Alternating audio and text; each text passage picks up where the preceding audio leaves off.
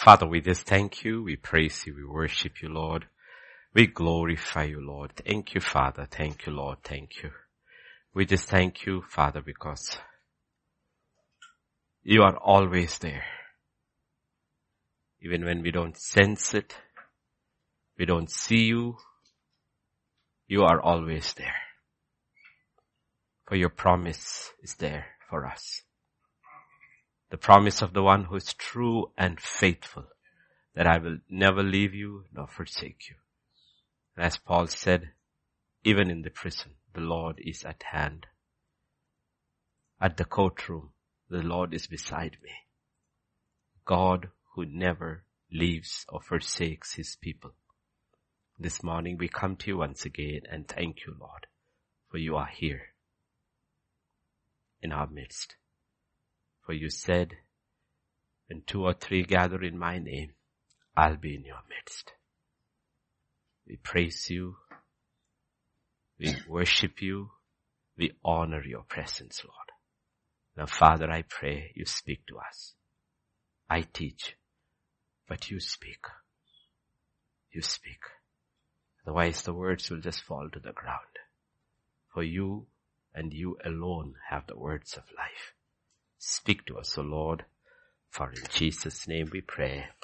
Amen, amen, amen. After the service you can go in and see our new four speakers. God is good, right? We just have to be still and wait. It will all be added without costing us a pie. Just, just still. Don't rush with life, okay? Look at the church as an example of your life. Everything has come in and we didn't have to do anything. It will come in its own time. Okay? It will come in its own time. Otherwise we will, I mean, it's a simple lesson from life. Otherwise we will waste our resources. And then later it'll say, ah, I shouldn't have bought it. It just came free. Somebody gives you a gift and two weeks before you went and bought the same thing. Right? Everybody's looking at each other.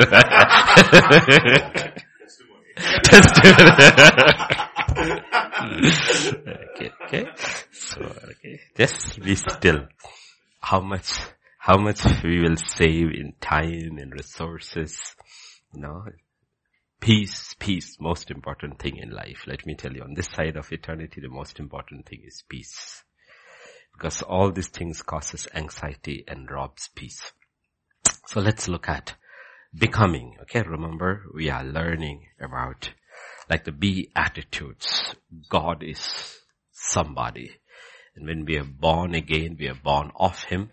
And at the end of the day, all of creation is groaning to see like father, like sons. Sons means daughters also. Okay, Kritika, don't stare at me, daughters too, okay?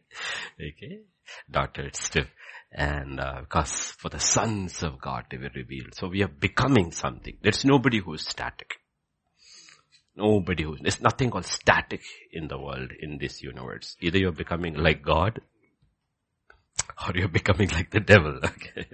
Even the demon, demons are changing, becoming more and more evil. Remember the fellow that went out and brought seven more wicked than him. So even they are not static.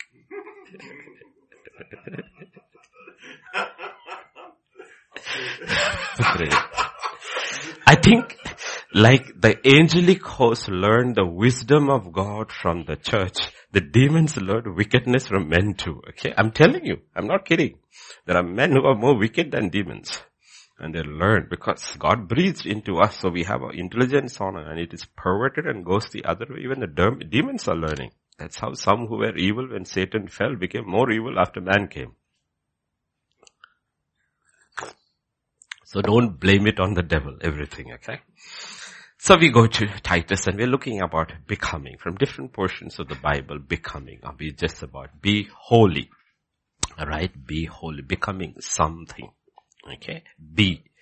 Okay, if you look at the context in which Peter writes in 1 Peter chapter 1 verses 1 and 2, Peter an apostle of Jesus Christ to the pilgrims of the dispersion in Pontus, Galatia, Cappadocia, Asia and Bithynia. He doesn't say he calls those who were persecuted and had to run away.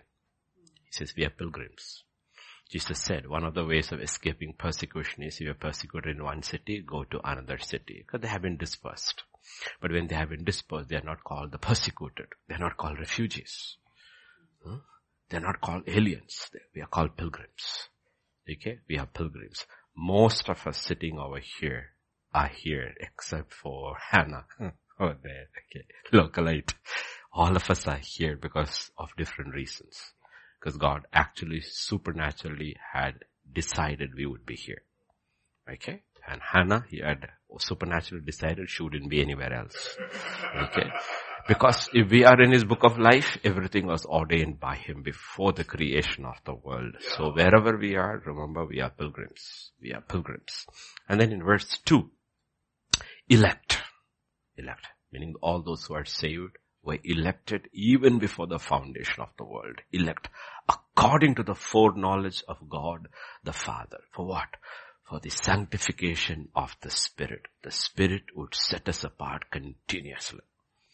Continuously. Okay? The Spirit is the actual person who sets us apart from the world, from the system of this world and towards God. It's the Holy Spirit who does. Sanctify means to set apart for a holy use.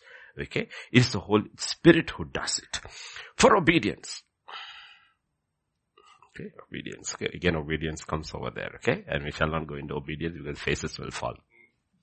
And sprinkling, I don't want to hurt your chins, that's why. And sprinkling, when it falls, it may hit something else. And the sprinkling of the blood of Jesus Christ. Okay? You see, all that is connected with sanctification. The Holy Spirit sanctifies, our obedience sets us apart. One child's, Joseph's obedience set him apart in the whole family. Our obedience sets us apart, okay? And the blood of Jesus, when we fall, when we confess, the blood of Jesus cleanses, sanctifies us of all unrighteous, again sets us apart. All this is part of sanctification, of making us holy. Grace to you and peace to be multiplied. This is, this is the context in which he's writing, okay? You see, you have to read each of the verses carefully. And honestly, I want to tell you, if you want to understand what a believer's life is after those 11 chapters of thesis, the most logical text in the entire Bible, first 11 of Romans, read 12. Words by words, how it is put across, we will see our life there. This is what we have to be. 12, chapter 12. Read chapter 12. Everything falls into, after you understood the first 11 chapters, read 12 it falls into place. Okay? Don't ever think God is not a logician. Okay? It falls into place, but go in order. So this is the order. And then looking at verse 15 and 16, this is what he said. But as he who called you is holy. Why should we be holy? Because the one who called us is holy. Okay, that's the reason. We always need a reason. God gives us a reason. Okay, why do you, why should why should I be holy? Because I am holy. When I called you, it was to live with me forever. And the one who called you is holy. You also be holy in all your conduct. Question, why should I be holy? Okay, I will be holy, but why should I be holy in all my conduct? Because he who called you is holy in all his conduct. That is how it falls into place. Okay, we need a reason. Okay, because we are going to live with somebody who is holy not just holy, holy in all his conduct. So in the angelic realm, in the spiritual holy realm, what happens is that I believe every, there's no time, so we cannot talk even about time. Let us say in every nanosecond, the wisdom of God, the knowledge of God, all of eternity, creation will be knowing God, is emanating from Him. And every, let us say, every ray of knowledge is holy. That's why they cry out, holy, holy, holy holy. Why do they cry out? Because every second the knowledge of God is filling the universe. And as it fills, one thing they realize is, you know what? He is what cut above the. Even Gabriel looks up after standing before him for a thousand years, a million years. Every second he realizes, oh, I thought I knew him, but he's still a cut above. And that's what we will realize always. You know what? All eternity will realize, you know what? He's far above us. And it is not demeaning to us. It is exciting to us because the call from heaven is, you come up hither. Come up hither. Okay. So that's how. Because it is written, be holy for I am holy. So he's going back to the old covenant where the law is given and Israel is being asked to be holy. Okay. So the first step, okay, remember the Chinese proverb, a journey of a thousand miles begins with one step.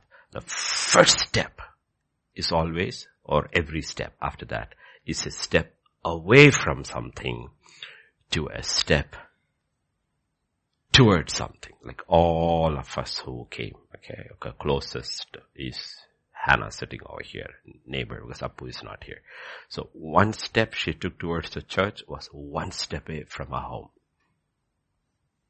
Two steps towards the church was two steps away from our home. Every step you take towards God, remember you will always have to step away from something else.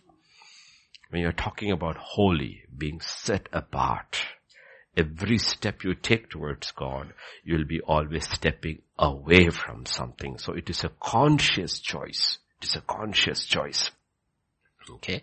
And the purpose is, we're looking at the marriage context. Marriage is a mystery, but I'm talking about Christ and the church. The purpose is intimacy, oneness.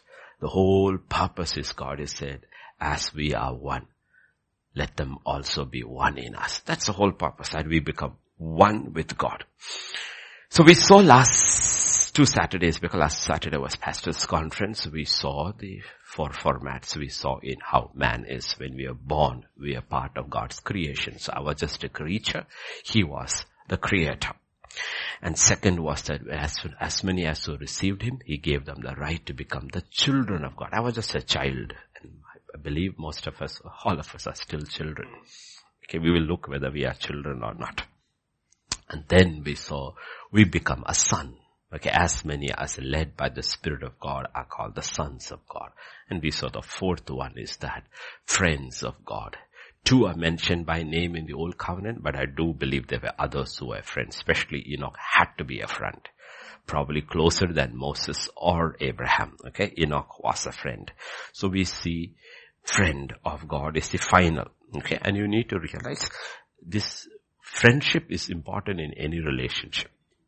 Any relationship. Okay. And especially in marriage. It's very important. And honestly, if you were to ask spouses, is your husband your friend? Is your wife your friend? I don't want to know the answer. Is he your friend? Okay, so friendship is elevated. That friendship, when Bible talks about friendship, not the worldly friendship. Even in the worldly friendship, you will see friends share everything which they don't even share with others. And smart mothers will always know their children's friends.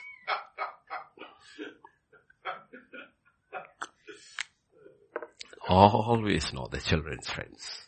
Be good friends with the friends of their children. Because you will get to know This is a battle we have to fight. Separation is not easy. It's a battle we have to fight. Because it's a fight or a battle of faith. Even holiness is a battle of faith. See, we saw in Exodus 19, God tells how he loved them. They were the weakest, not the greatest. He chose them to be a holy nation and a nation of priests. Okay. And he goes and tells, tells Moses, go tell the people, do you want to be this? I brought you here. I set you free. Now you have to choose whether you want to be mine or not. God gives us a choice. Okay. Gives us a choice. Do you want to be separated unto me or not? If so, you should say yes, and I will tell you how to be separated unto me. Everybody was excited. They said, yes, we want to be. We also begin by saying, I surrender all. then we realize in that all, how many else are there? But they did not realize it was a battle of faith. In Hebrews 4 and verse 2, the Bible says, the gospel was preached to us as well as to them. In the gospel is the message, be holy as I am holy. They did not mix it with faith. Therefore, it did not profit them. What happened? They lost that battle. They actually, if you look at Israel, they lost the battle of separation. Therefore they lost all battles. That is the first battle they lost. They lost. That was Balaam's doctrine. Balaam told them, you know what? You can, you can get their God. You cannot get their God to curse them because he's blessed them. But you can cause them to destroy themselves by not being separated. Not being separated. That was the doctrine. And that destroyed Israel. The same thing destroys the church. Destroys the church. It was a battle of faith. Okay. So even holiness, you have to bring faith into everything. Then only you realize it is a battle. If it's a battle, you have to fight. Okay? You have to fight. And it's true about us too. Everything in, with God is connected in faith. And faith comes from? Hearing. And hearing from the word of God. So when the world is so busily, the forces behind the world, trying to conform us into its image. Okay. The world is constantly trying to conform us to its image. Remember the image is masked. The image is masked. But the core of it is evil. If you look at 1 John 5:19, we know we are of God and the whole world lies under the sway of the wicked one. Control of the wicked one. And if you go to Matthew 6:13, Jesus says, what is our prayer? Lead us not into temptation, deliver us from the evil one. One of the things which you need to understand is that behind evil there is a personality. If you don't understand that, we will not understand evil. Behind holiness, there is a personality. It's a personality. That's why the Holy Spirit is sent to us. Without the Holy Spirit, nobody is going to become holy. It is impossible to become holy. How did we become positionally holy? When the Holy Spirit came us and birthed us through God. That's how we became positionally holy. How do we become more holy or more righteous? Only through the Spirit of God. So holiness has a personality called the Holy Spirit. Evil has a personality called evils. That is, it's Satan the evil one. Okay? Um, underneath him are billions of demonic evil spirits. Note this. So there are personalities. So the God who is holy is represented to us personally, individually by the Holy Spirit. That is why the coming of the Holy Spirit is the beginning of new creation in us.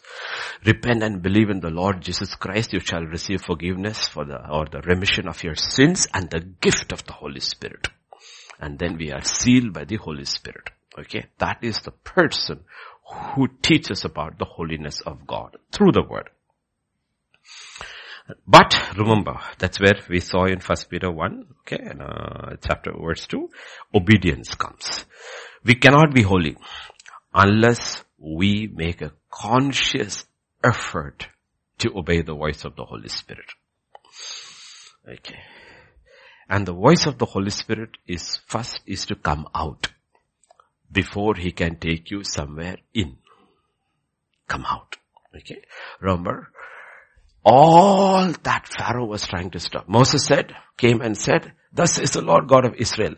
Let my people go. Israel is my firstborn. Three days journey. Three days journey. Meaning first millennium, second millennium, and the final millennium. Three journeys, three days journeys later only, God will have a people fit for eternity. It will take 3000 years of the gospel. Meaning after Jesus has lived here for a thousand years on earth, ruled on a thousand years, the saints have to see the nature of wickedness. Then only they will understand God was right in all his ways. It will take 3000 years, three days separation before people will be willing to truly sacrifice and serve him. True worshippers will be at the end of three days. Okay, that is the prophetic picture. And you saw the compromises the Pharaoh was trying. You know, it's old messages. You know, so many compromises. Why do you have to go stay here and worship? Or go far. Don't go too far. Go little. Don't go too far. Let the men go. Leave the women and children behind. Or let the men, women and children go. Leave your wealth behind. Compromise after compromise was over that one question, separation. We need to understand when it comes to separating from the world in our minds, how many compromises are there? And these are the voice of the enemy. Why should I leave everything? Why should I separate like that? Why, why, why compromise after compromise after compromise? Because you know what? If you do not come out, you cannot go in. The devil knows that. Devil understands. You can never be holy. Like I said, one step away from the world is one step away towards God. You will be always separating from something and then only you can separate unto something. Okay? If it is by God.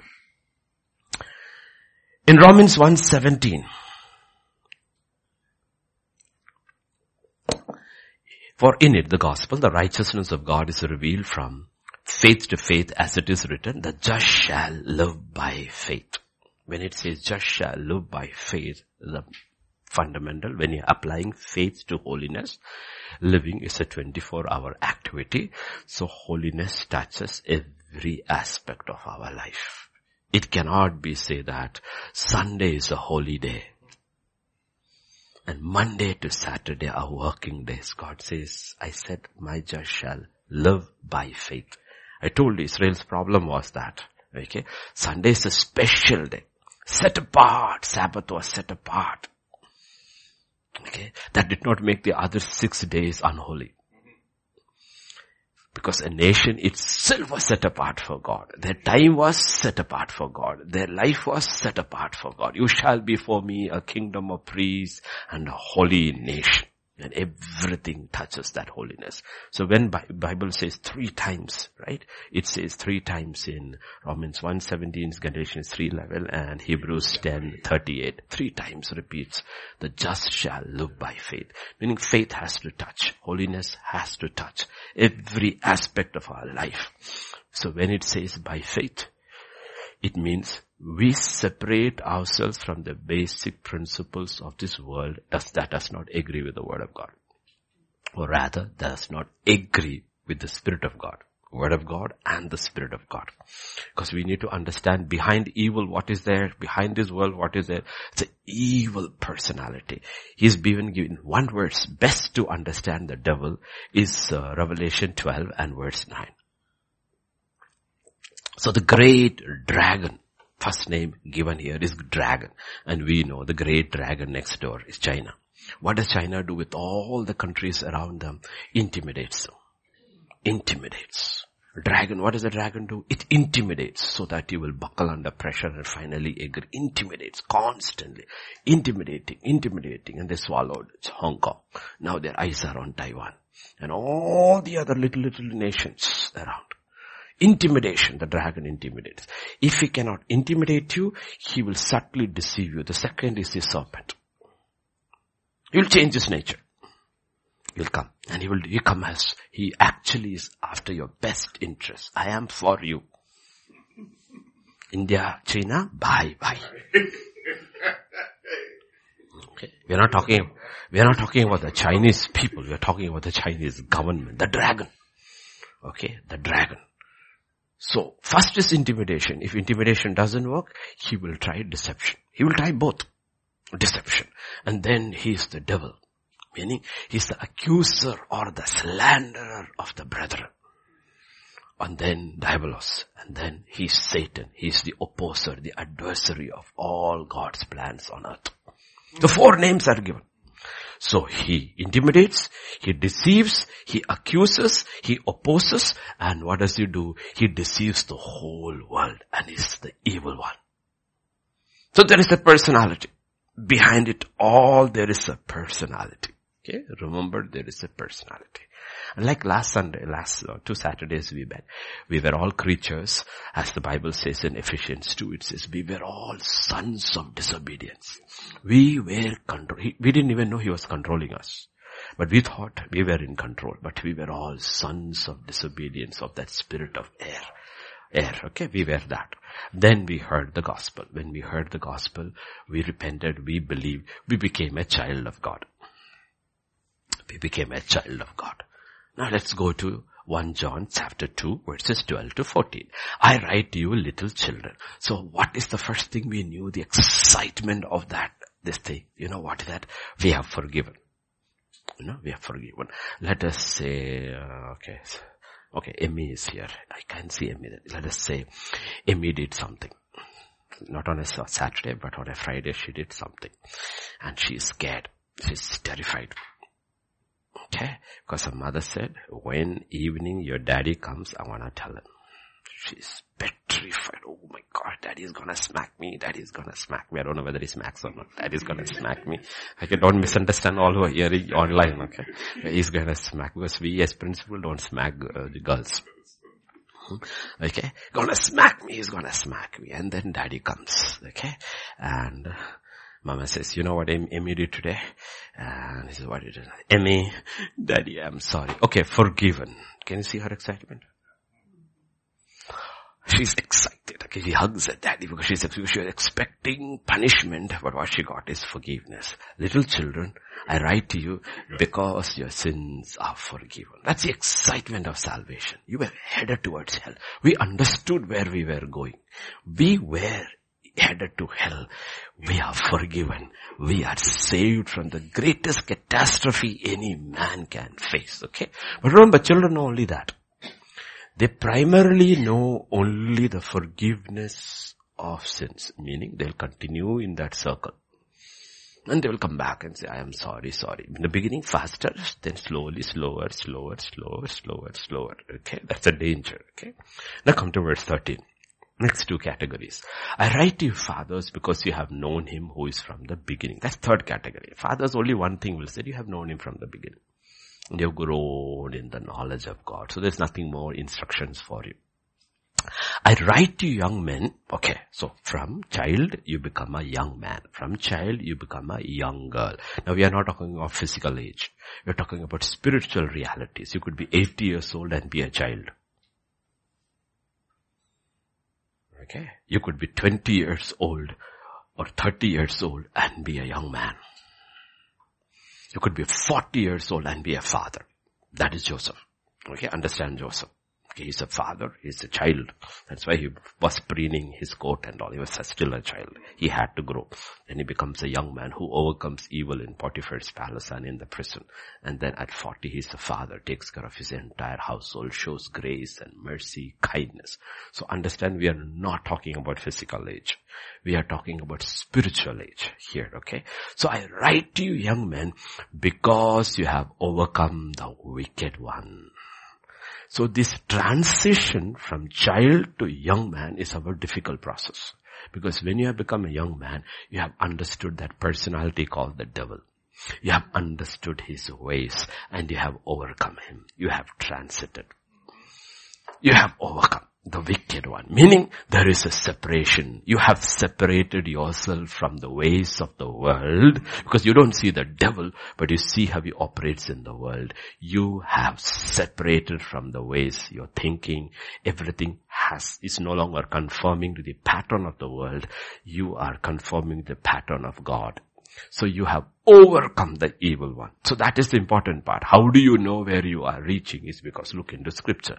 I write to you children, little children, because you have known the Father. They have not known the Father from the beginning. They have known the Father only in the beginning. okay? They have been progress father. Okay, progress father. Okay, and now come to verse 14.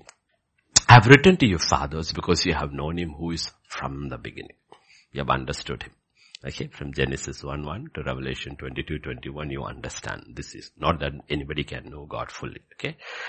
I have written to you young men because you are strong and the word of God abides in you and you have overcome the wicked one. So to young men, same thing is mentioned in both verses. What is the quality of young men? They have overcome the evil one. They have overcome the devil. They are not intimidated by the world. They don't allow him to deceive him, deceive them.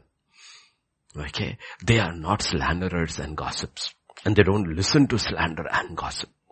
And they are not afraid of him. He is the adversary and they are willing to fight him.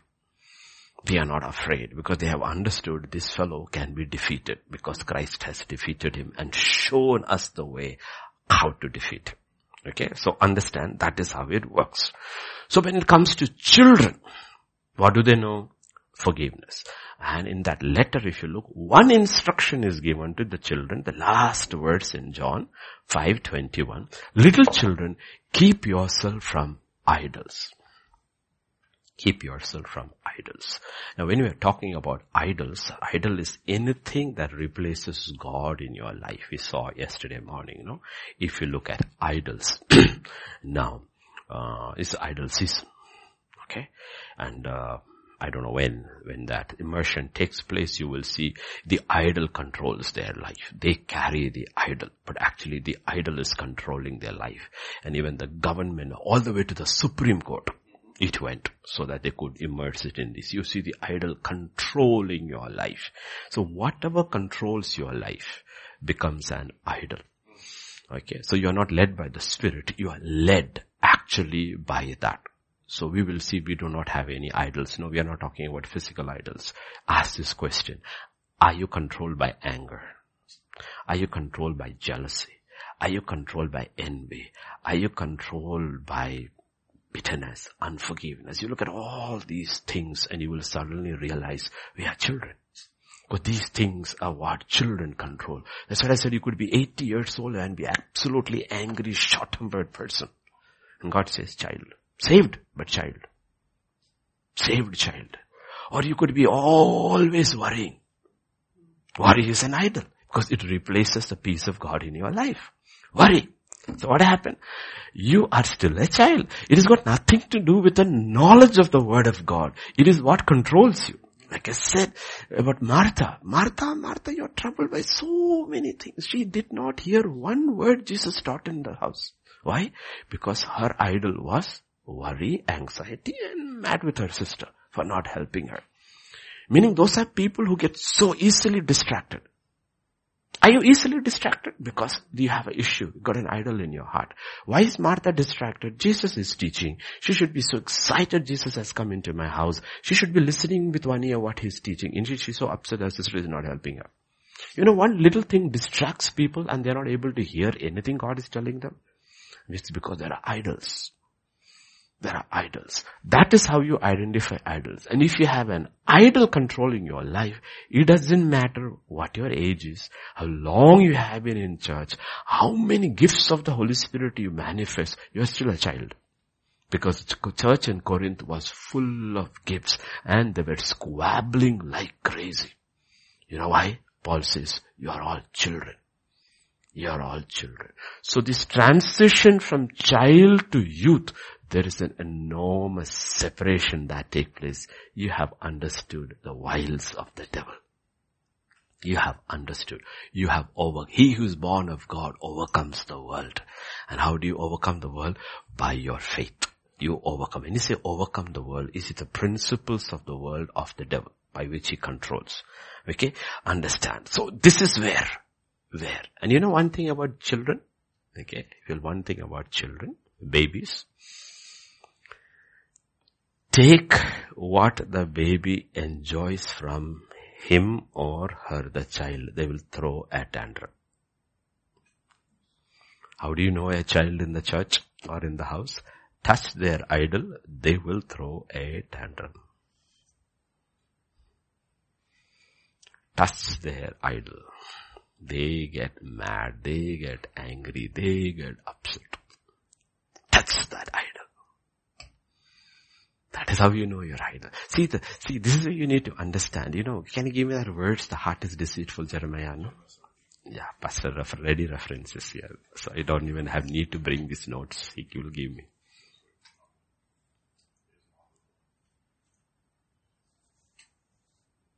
Yeah, not that one.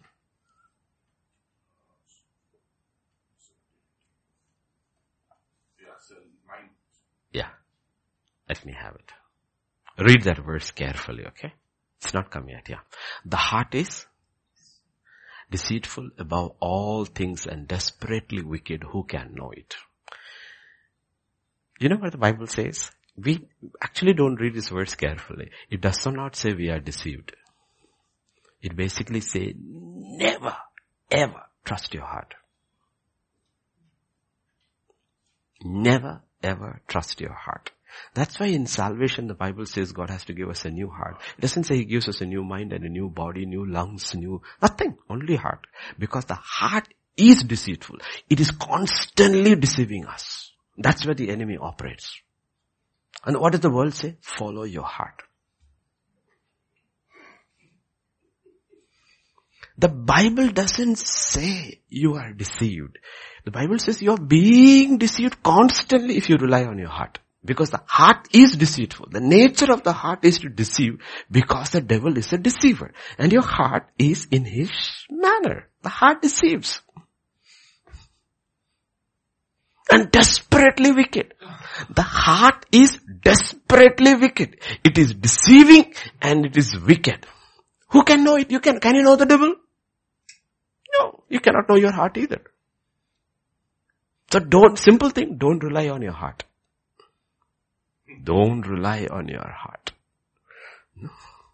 Okay. It's one, it's a good thing to have a heart attack. I'm talking about a spiritual heart attack.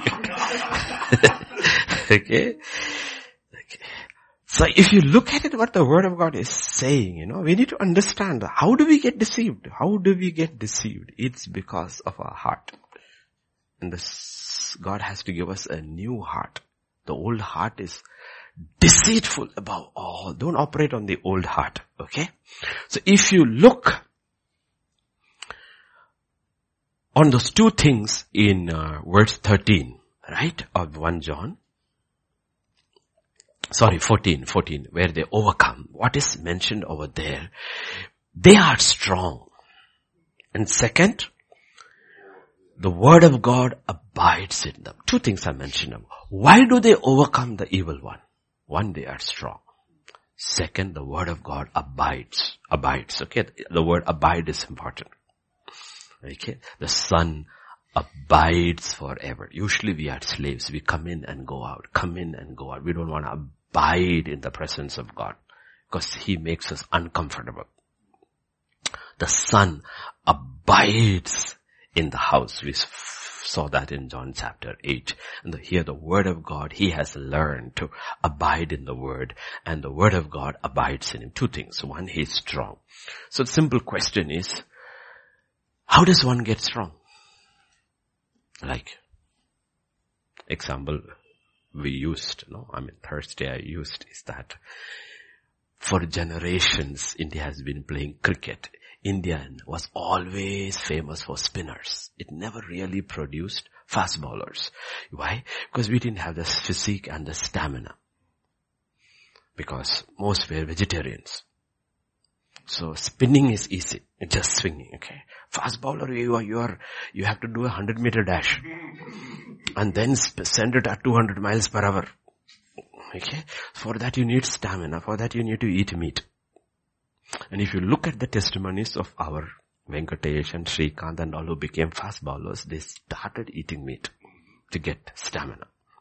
So what you eat is what makes you strong. If you look before the second world war, Japanese were all short.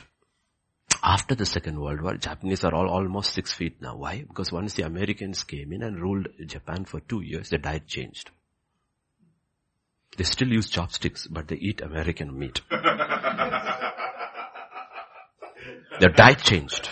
High protein diet. Suddenly they are all, we think they are short. They are not short. They're very tall. They're very tall. You have to look at my nephew. He's six feet plus, six feet two or something. They are not short. They're very tall. Okay, now why? Diet changed. What you eat is what makes you strong. Okay, now we got excited because we thought about physical strength. Let us see if the same excitement we can transfer to spiritual things. Hebrews 5 and verse 14. But solid food, okay, I like the KJV version. Solid food belongs to those, yeah. Solid food belongs to those who are of strong meat. Belongs to them that are of full age. Okay? You have transited from child to youth. You have come of age. So you can eat meat. Can eat meat. Even those who by reason of use have their senses exercised to discern both good. How do you know you have eaten meat? Because you are able to discern good and evil. Spiritual. Spiritually. You are able to discern what is good and what is evil. How do you know? We have a baby upstairs. You put some, um, anything other than milk in our mouth, they'll spit it out. She can't handle it. She, she won't be able to handle it at all. Okay. So what happens is one of the issues the churches have become so weak is and the continuous feeding of milk from the pulpit around the world is because people are not able to digest it. See, they don't have attention span. For the word alone, 15, 20 minutes later they struggle. You know why? Because they have not come of age. They refuse to grow. See, spiritual growth is a choice. Physical growth is not a choice. You automatically grow. Spiritual growth is a choice. They refuse to grow. You have to make these choices. They refuse to grow. Therefore they don't come of age. And because they don't come of age, they are not be able to eat strong meat. And because they are not able to eat strong meat, they are not able to discern between good and evil. And they get deceived. And the idol factor. Idol factor. It doesn't matter how many you immerse, the next one rises up. Once an immersion that idol is supposed to go, no, it doesn't work in Christianity. You can baptize them 15 times, the idols keeps on popping up. Otherwise first baptism they should have all died. Hmm? We blame them. We are to be blamed. Okay, what you eat matters. Look at the three examples I gave yesterday, one by one. Okay? The ravens brought him bread and meat in the morning, bread and meat in the evening. He drank from the brook. These are pictures. Physical pictures for us in the new covenant, spiritual realities. What is that? Elijah ate bread, he ate meat, and he drank water. Okay? Second set of people. Was it not reported to my Lord what I did when the Jezebel killed the prophets of the Lord? How I hid 100 men of the Lord's prophets, 50 to a cave, fed them bread and water. What is missing? Meat is missing. Simple question. Can these five people fight evil? No, they can't. They have nothing. Do you see them on Mount Carmel? No. Do you see them fighting the enemy anywhere? No. They're all in hiding. They're hiding and eating bread and water. Elijah is not hiding. He's hid. And he's kept by God. And he's being fed meat, bread and water. And you know what? He will stand alone on Mount Carmel against 400 prophets of Baal all the people of Israel who refuse to take a stand against the king, his army, he stands alone. You know why? Because he's able to discern what is right and what is wrong, what is good and what is evil, and stand against Satan, the adversary, alone. Why? Because of what he ate. See, you don't need company to stand alone. You need to eat right. Joseph stood alone. He did not need company. Daniel stood up alone. You know why? Because of what he ate. If we have two is better than one. But if there is not two, you should still be able to stand. But you will be able to stand depending only on what you eat. And the third category of people are there. 18. Yeah, I gave you. Now gather, send, gather all Israel to me on Mount Carmel. 450 prophets, so it's 450 and 400 prophets of who eat at Jezebel's table. Where do they eat? At Jezebel's table, at the table of this world. See, if you look at the numbers, if all of them came, there's 850 prophets of Baal and Asherah who have eaten at Jezebel's table. And then one, Elijah, who has eaten the meat of God's word. And he's able to withstand 850. Easily. This is the best Ahab and Jezebel can produce. The best. And he could stand alone against all the wizards, all the sorcerers, all the witches, all of them come together as one gang. He stands alone. Why? Because of what he ate. So eating matters. So how does a young man become strong? He becomes strong because he consciously chooses his diet. Right? If you go to uh, our gymmers are there. It doesn't show on them. The only gymmer in the church it showed was Eric. Others, Eric has lost. He's come down to 60 kilos or something, he said, because he's not going to the gym because of the lockdown, no? So he says he really come down. You know, what does your trainer tell you? Eat this, eat this, protein, protein, protein, protein, protein, protein. Six, that nephew of mine, you have seen him, no? You know, he was a thin little fellow in school and every week the school would call, come and pick him up, he collapsed in the assembly. Honestly, he was, he was a fellow who collapsed every week. We used to pick him up from the school and now you saw him. You know, when he comes here, six egg whites, eight egg whites in the morning. And the yellow all goes down the drain. What does he do? Change your diet. The young man who wishes to grow strong in the physical world changes his diet. They have this big, big dabbas of what? Whey, right? Yeah, protein shake and everything. Now, all for that, for building up muscles. You change your diet. But please understand, it is not enough to eat. What if you eat all this and every day you have loose motions? Does it work? What does it mean? Your system is rejecting it. It's basically simple. Your system is not digesting it. Your system is rejecting it. That is what James 1.22 says. It is not enough. Be doers of the word and not hearers alone. You have to digest it. Where does the digestion shows? It shows in your action. It shows in your action. Otherwise you are only deceiving yourself. You go to the gym, you shake these bottles, you wear all that costume. Muscles are the same. Nothing is changing outside. you look like, in Malayalam we say, you look like Bruce Lee's brother, Mr. Understood. Irkli is that little thing with which you make the broom. So when we see these thin fellows going to the gym, Kerala joke is Bruce Lee's brother, Irkli is going. Okay? You are, what is happening? We are hearing, hearing, hearing, hearing, but nothing is digesting, nothing is showing in our life. What does the word of God says? You are deceiving yourself. Why are you deceiving yourself? And you don't realize, because the heart is deceitful above all things. How did the heart deceive you? The heart deceived you by saying, because you go to church, and because you sing, because you lift your hands, you take your Bible, you write all these notes, you never miss a meeting. The heart said, you are a young man. It deceived you. You are not overcoming the evil one. Okay? Digesting. Third, it is not enough to eat and to digest. The third thing. Second Corinthians 5 7. For we now walk by faith. You see, what does it mean walk by faith? Whenever something we have heard from God, understood from the word of God, and we do it, it becomes a work. When that work becomes consistent in our life, it becomes a walk. In that area, it becomes a walk. Like, uh, not today's IT people, they never know what day they will work, what timings, they are never sure. Their lives are in the hands of their management. No? But the rest of us, we know after some time, we don't need an alarm. We don't need an alarm. It was not easy in the beginning, but we don't need an alarm. After that, at a consistent time, we wake up. But first it was a work.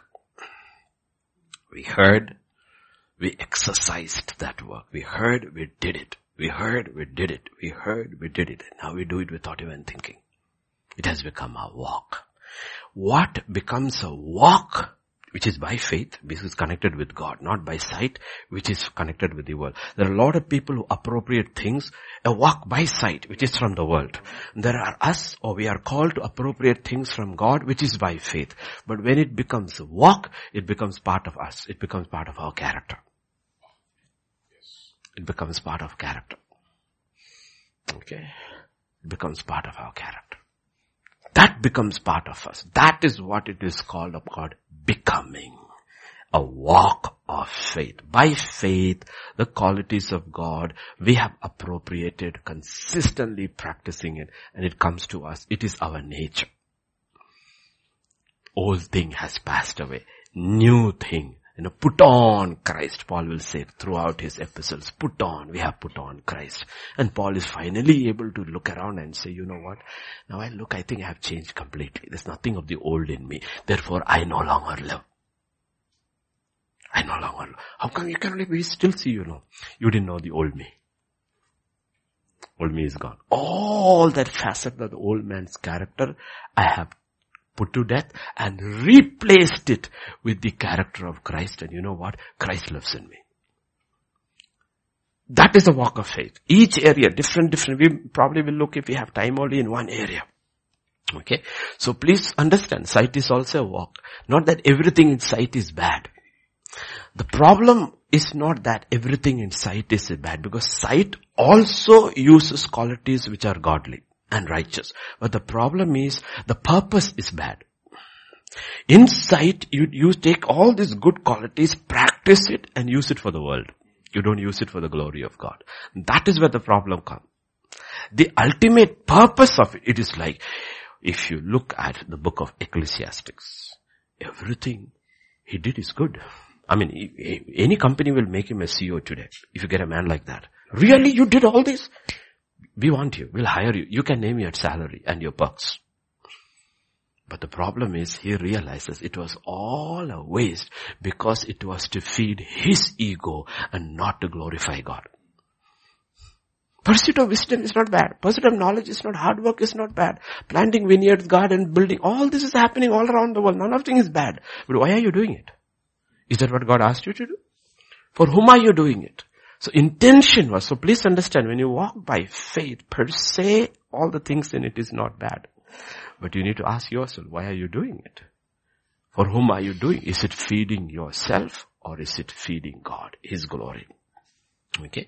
So, so the first thing, if you want to separate, first thing you have to do is what?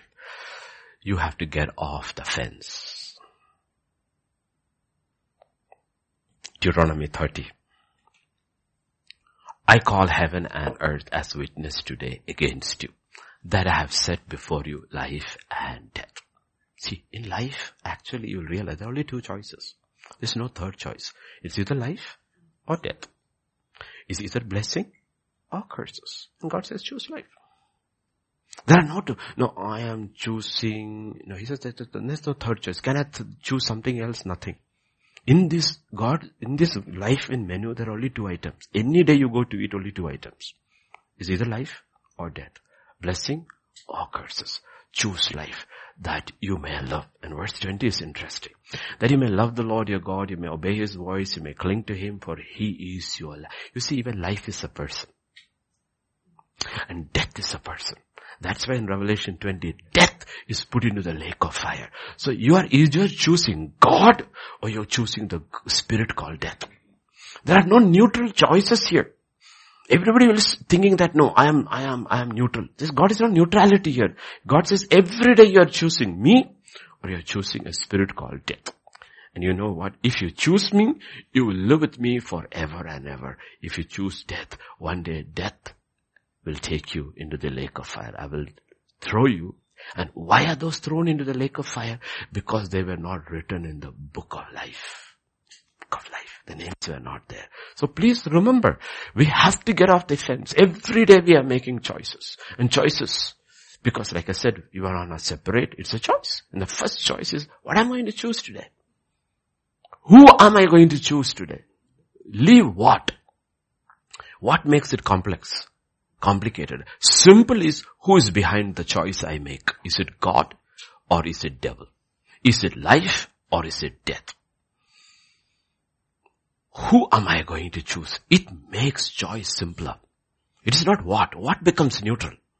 Who am I going to choose? Am I going to choose God or am I going to choose the devil? Okay. Second, let us look at Joshua 24, 15. We have to choose. We have no choice. Because like remember, long time ago we heard, we taught, not to make a choice is a choice.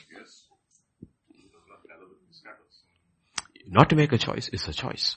But if seems evil to you to serve the Lord, Choose for yourself this day whom you will serve, whether the gods which your fathers served that were on the other side of the river, or the gods of the Amorites in whose land you dwell. But as for me and my house, we will serve the Lord. You know what? This is a personal choice. Nobody can choose for you. Nobody can choose for you. We, we cannot even choose, in his case, okay, there was a patriarchy system, okay, but outwardly at least he can choose for his family. Inwardly he cannot choose for his wife or his children. They have to personally choose. It's a personal choice. Nobody can choose this. You can be taught about it. You can listen to cassettes about it. You can, all kind of things can be done. The best environment possible. Still you have to make a choice. You can have the best environment and make the wrong choice. That's Adam and Eve. Best possible environment and make the wrong choice. And they chose death. Okay. God said you shall surely die. And they made the wrong choice. Okay. So he says, as for me, I make my choice. Now you choose. God brought you, gave you the victory, given you the land. Now you can choose. Are you going to choose the God beyond the river, which Terah and all worship? Or are you going to choose the gods of these Amorites? Okay, choose. First Kings 8, 21. 1821. 1821. Hannah, 1821. Okay. Elijah came to all the people and said, how long will you falter between two opinions? Falter. Choose, he says, choose. Even now you can choose. Three and a half years of severe famine, still not making a choice. Okay. If God is, Lord is God, follow him. If Baal, follow him. The people answered him not a word. They refused to make a choice. But not making a choice for God is also a choice. We have to get off the fence. That is why we need very, very strong convictions about God. It's not that we will not fail. If you don't have convictions, we will not rise. We will not rise. Why did David rise? Because he had strong convictions. Who God is, how does he think, do things, because with God or with Jesus who represents God to us, because he came in the flesh, there is nothing called neutrality. No. There's nothing called neutrality. Convictions, like I said, are personal. It can only be taught, but it had to be received personally. Even God does not force it upon us. He said, choose. And ultimately he says, your choices will determine where you go. You choose. And if you say yes, and then break, consequences will follow. That's what happened to Israel. Yes, we choose God. And then the consequences followed. See, why is so important is because in the world system, because of the deception of the world, of the enemy, uh, people make choices based on expediency. Expediency what do I get out of this? Whatever works is fine. Experience. Okay. Will it bring me money? Will we bring it fame? Okay. Will it bring me fame? You know, will it bring me numbers? Even churches are built that way. Expediency. But the kingdom of God does not work like that. Okay. So, the, the righteous man in the world not in the kingdom. The righteous man in the world will only ask this question, is it legal?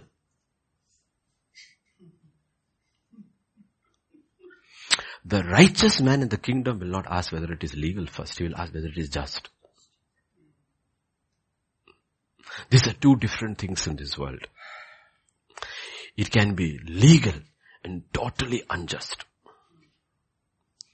It can be just and totally illegal. Because what is just comes from God. Okay? Right? The just shall walk by faith. How did he become just? Because he received a righteousness that is of God. People always ask this question now about Rahab. Rahab is a prostitute. She has an inn by the wall. Two men come in over there and she gives them shelter because she says, your God is God. How do I know? Because I know what happened to the Egyptians. We happened to all the others. I know your God is God. Our God is not God. Your God is God. I know whatever people say and all the rumors in Jericho, they have seen your people coming. We know we are finished. We are done. We are gonna die. So my request is you, when you enter into the city, please will you save me and my family. Okay? They said everything and they left. As soon as, as soon as she hides them on the top. When she's hiding on the top, the king's soldiers come because they have seen them entering into the inn. They said, where are they? this is the king and these are the king's soldiers. She says they left. Legally she lied, but she was considered just. She was not considered a liar. She was just. By faith. By faith. She hid the spice. She was just. Do I obey the king or do I obey the God of gods? If I obey the king, the spies die. I live. If I obey God, they live and I live. One is temporal, the other is eternal. I have to choose. I choose God. If they find, the king finds I have, di- I have lied, I die. I die. On the other hand, if I don't hide them, I still die. But I die twice. I die temporarily, I die eternally. You know what? I will only die once. I will not die twice.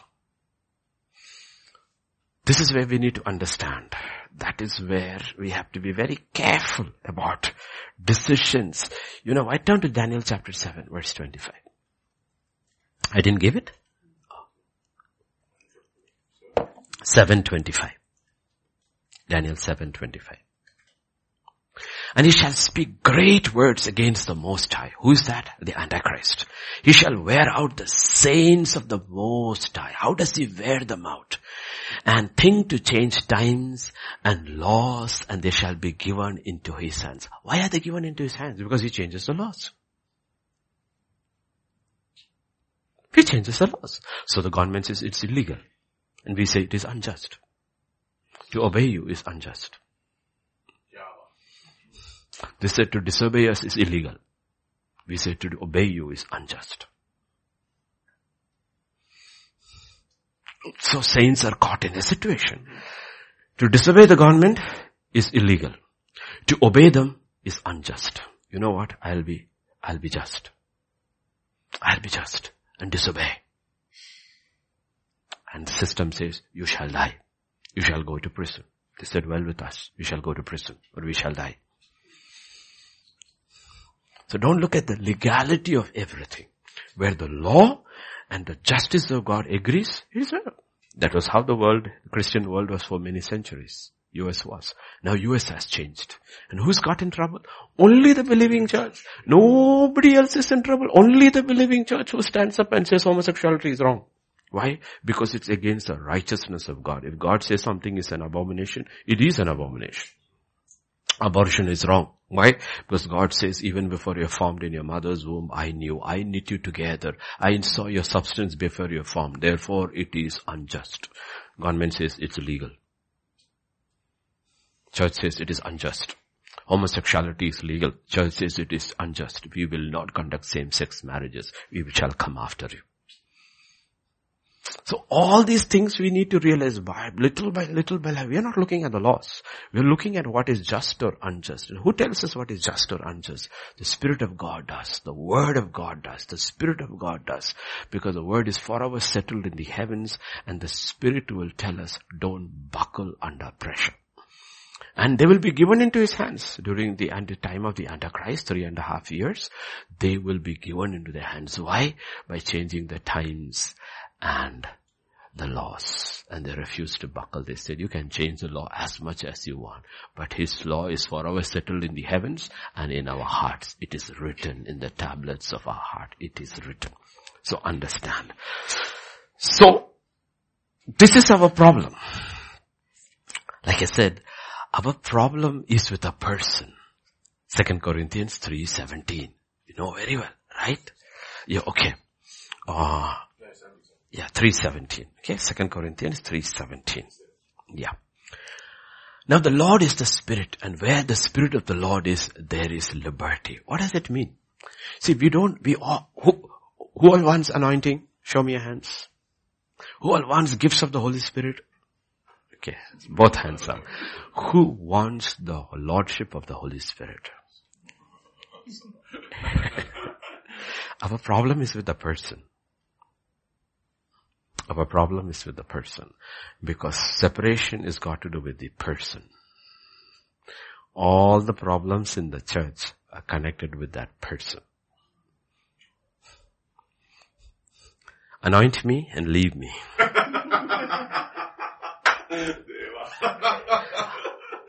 Gift me and hide from me.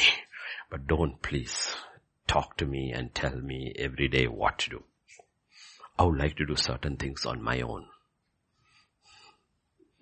Our issue is with the Lordship of the Holy Spirit. And you know what? We actually fear that person. Giving him Lordship.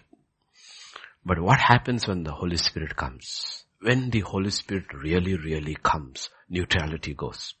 It goes. Neutrality goes. Because the Holy Spirit comes only one thing, for one thing, to establish the Lordship of Jesus Christ in our lives. That's why Jesus said when He comes, He'll speak about me. What does He talk about me? Geography, physics, chemistry, no Lordship. He is not giving us lecture and all. He says, when I come, I'll talk about my son. When you receive it, He is Lord of your life. He comes to establish the Lordship of Jesus Christ. So when the Holy Spirit comes, you are off the fence. Or like Derek Prince says, the fence is electrified. You have no choice. Acts chapter 2, 36 and 37. Let all the house of Israel know assuredly God has made this Jesus whom you crucified both Lord and Christ. Who said this? Peter, but the Holy Spirit. The Holy Spirit has come upon them. Now Peter is speaking through the Spirit. When they heard this, they were cut to the heart and said to Peter and the rest of the apostles, men and brethren, what shall we do? Neutrality is gone. You have to make your decision. You know why we, we are indecisive? Because we are still neutral. We haven't allowed the Holy Spirit to speak to us. We do not allow Him to speak to us. The day He speaks to us, neutrality is gone. We have to make a choice. And we make the wrong choice. 3000 of them made a choice. Do you know about the others? No. Later, of course, some of them, more of them got added. But I'm saying that on that day, only 3000. The rest did not accept. They chose not to. Verse 40. To those who accepted. 40. And with many other words did he testify and exhort them. What's the first teaching? Come out from this untoward or evil generation. What's the first teaching? Repent. Receive forgiveness of sin. You will receive the Holy Spirit. And what is the first teaching? Come out. Separate. Separation. So first teaching is the separation. First teaching. You need to understand, no? Then only they can be holy. You cannot be holy remaining where you are. You have to be separated. Look at Matthew 12 and verse 30. How Jesus says. I didn't give it to you? Yeah, 1230. He that is not with me is against me. He that gathereth not with me scatters abroad. Very clear. There's no middle ground. Either you are with me or against me. He doesn't say. You are with me or without me. No, that's not what he says. we read it that way, but that's not what he says. If he says you are not with me, you are against me. Against me. There are only two categories in eternity. Sheep or goats. No. Only sheep or goats. Either with me or without me. Against me. You either gathering with me or you are scattering. No in between. Neutrality is gone. No in between. Please understand. That is our issue. Our issue with holiness, with issue of becoming is we are still playing with this, uh, in science and all you have neutrality. Neutrons are there. In the kingdom of God there is no neutrons. no neutrons. Okay. Let me tell you when you, how, how you know, how you know. In the kingdom of God, and God, you see the, the, the difference, light and darkness, God and devil, holiness and evil. Right? With me, against me. In the kingdom of God, you are certain of who you are serving. Because it's a kingdom of light. But in darkness, you are not sure. You are not sure. Have you tried walking in darkness? you're not sure where you're walking. You're not sure. But when it is light, you're absolutely sure where you're going. It's the same way. In the kingdom of God, you know who you are serving. But if you are not walking in the kingdom of God, you are not sure who you are serving. Sometimes you are serving somebody, sometimes you are serving yourself, sometimes you are serving your wife, sometimes you are serving your children, sometimes you are serving your boss. You are not sure. You know why? Because you're walking in darkness. But when you're walking in the kingdom, it doesn't matter who gets the benefit of your service. You always know you're serving God because it's the kingdom of light and there is no darkness there. You always know who you are serving. There's no neutrality there. Jesus served mankind like no man, but he could know every moment of his day he was serving his father. And when anybody, it didn't matter whether what is his mother or his brothers or his closest disciples tried to come between him and his father's will for him, he said no. No. And they didn't understand. They took it personally. Son, how could you do this to us? He said, didn't you know I was at my father's business? They tried to change the times like the Antichrist. He said, my hour has not come yet. Your time is always. Understand? Times and laws. Times and laws. He said, no.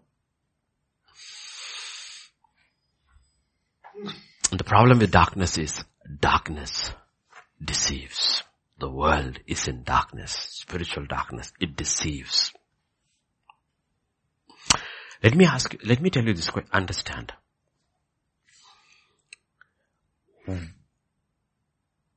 Why is there darkness in the world? Or why is there light in the kingdom of God or the church as we see the kingdom of God on earth? You need two things for light. One, you need the word. Second, you need the oil, the Holy Spirit. Without the oil, you cannot have light. It will only smoke. You cannot have light. It will only smoke. You need oil.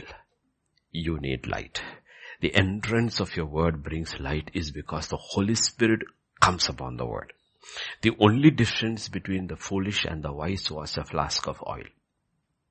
Both had the word. One did not have the oil. Okay. So we can be a church which has the word and no oil. We will smoke. And it will be still darkness and blurs our vision. And when the day approaches, we'll be caught unawares. Because it is at the darkest hour, the midnight hour, the cry came, the bridegroom is here. And there was no light. But five of them had light and oil. The world is not in darkness because the word is not there. Because till today, it is the number one bestseller. No book has been printed more and in more languages than the Bible. So the world is not in darkness because the word is not there. The world is in darkness because the spirit is not there. Look at John 14 and verse 17. The spirit of truth whom the world cannot receive. Because it neither sees him nor knows him, but you know him. For he dwells with you and will be in you. What's the difference between the world and the kingdom of God on earth? Is the spirit, not the word. Because there are a lot of people who have the word in their houses and in their churches, but the spirit is gone. And it is the spirit that brings light. The spirit of truth. So when the Holy Spirit comes, neutrality goes.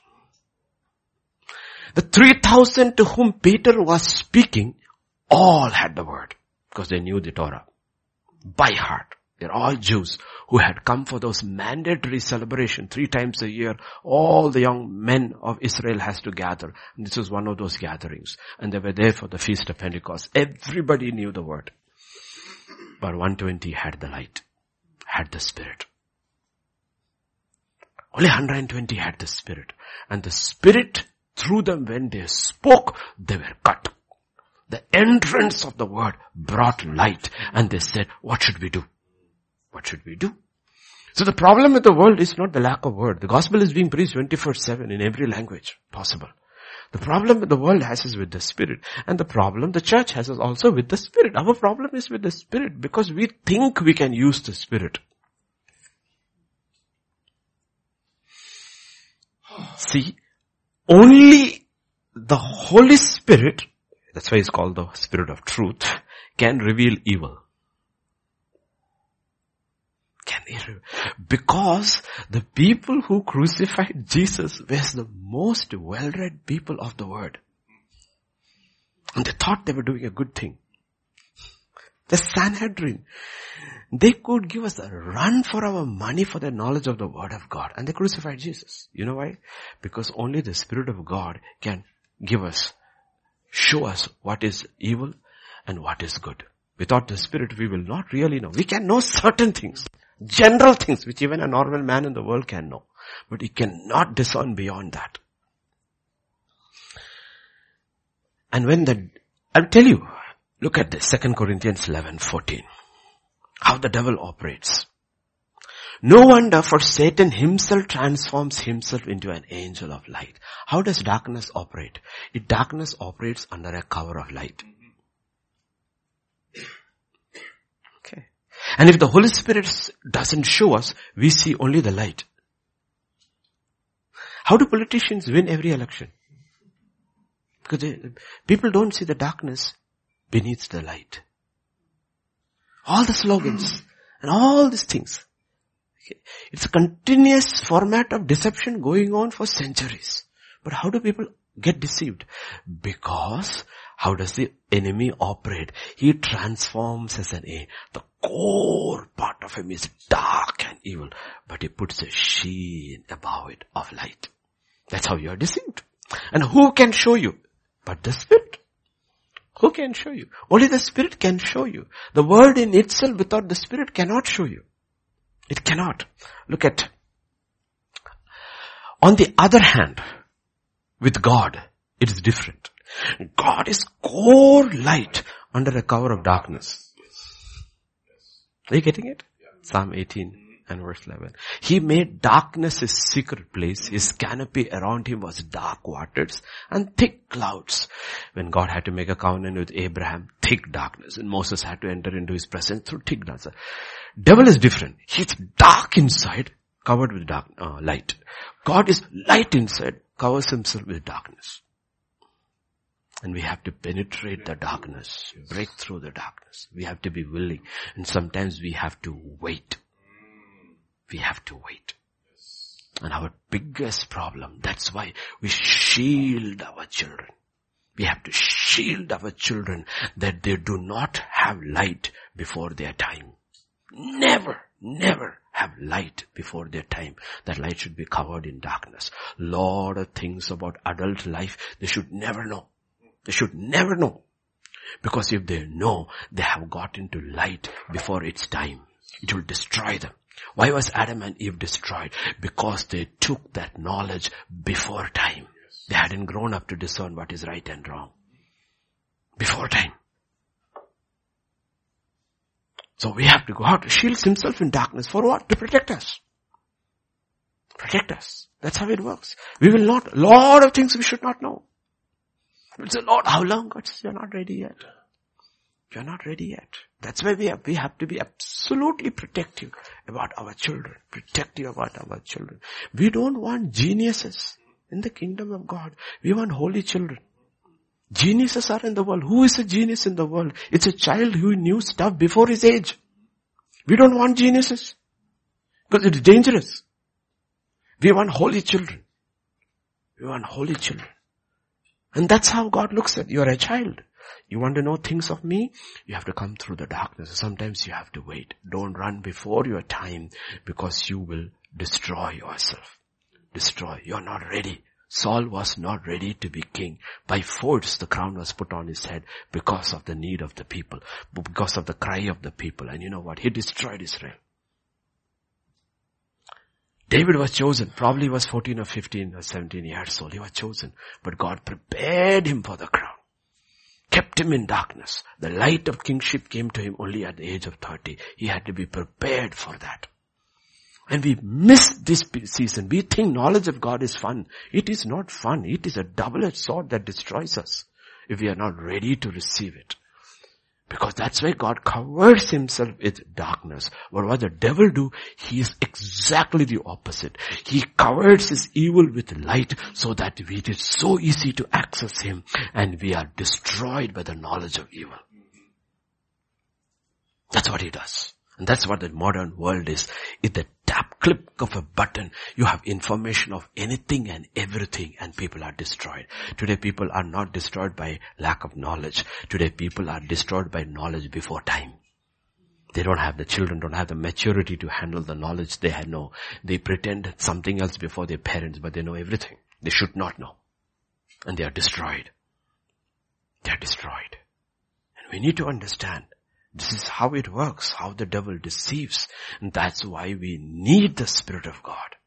Without the Spirit of God, He is the discerner of good and evil. What is true and what is not true. What is just and what is unjust. We need Him.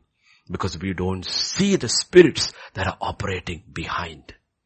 Operating behind. We don't see. That is why our issues with the Holy Spirit. Hmm. Let me give you an example. Ephesians 5, 16 to 18. One example, how we work it out.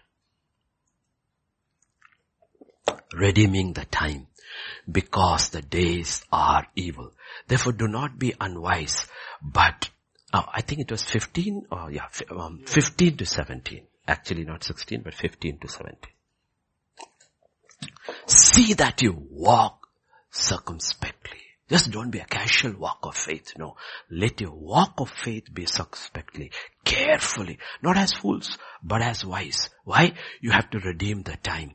Why should we redeem the time? Because the days are evil.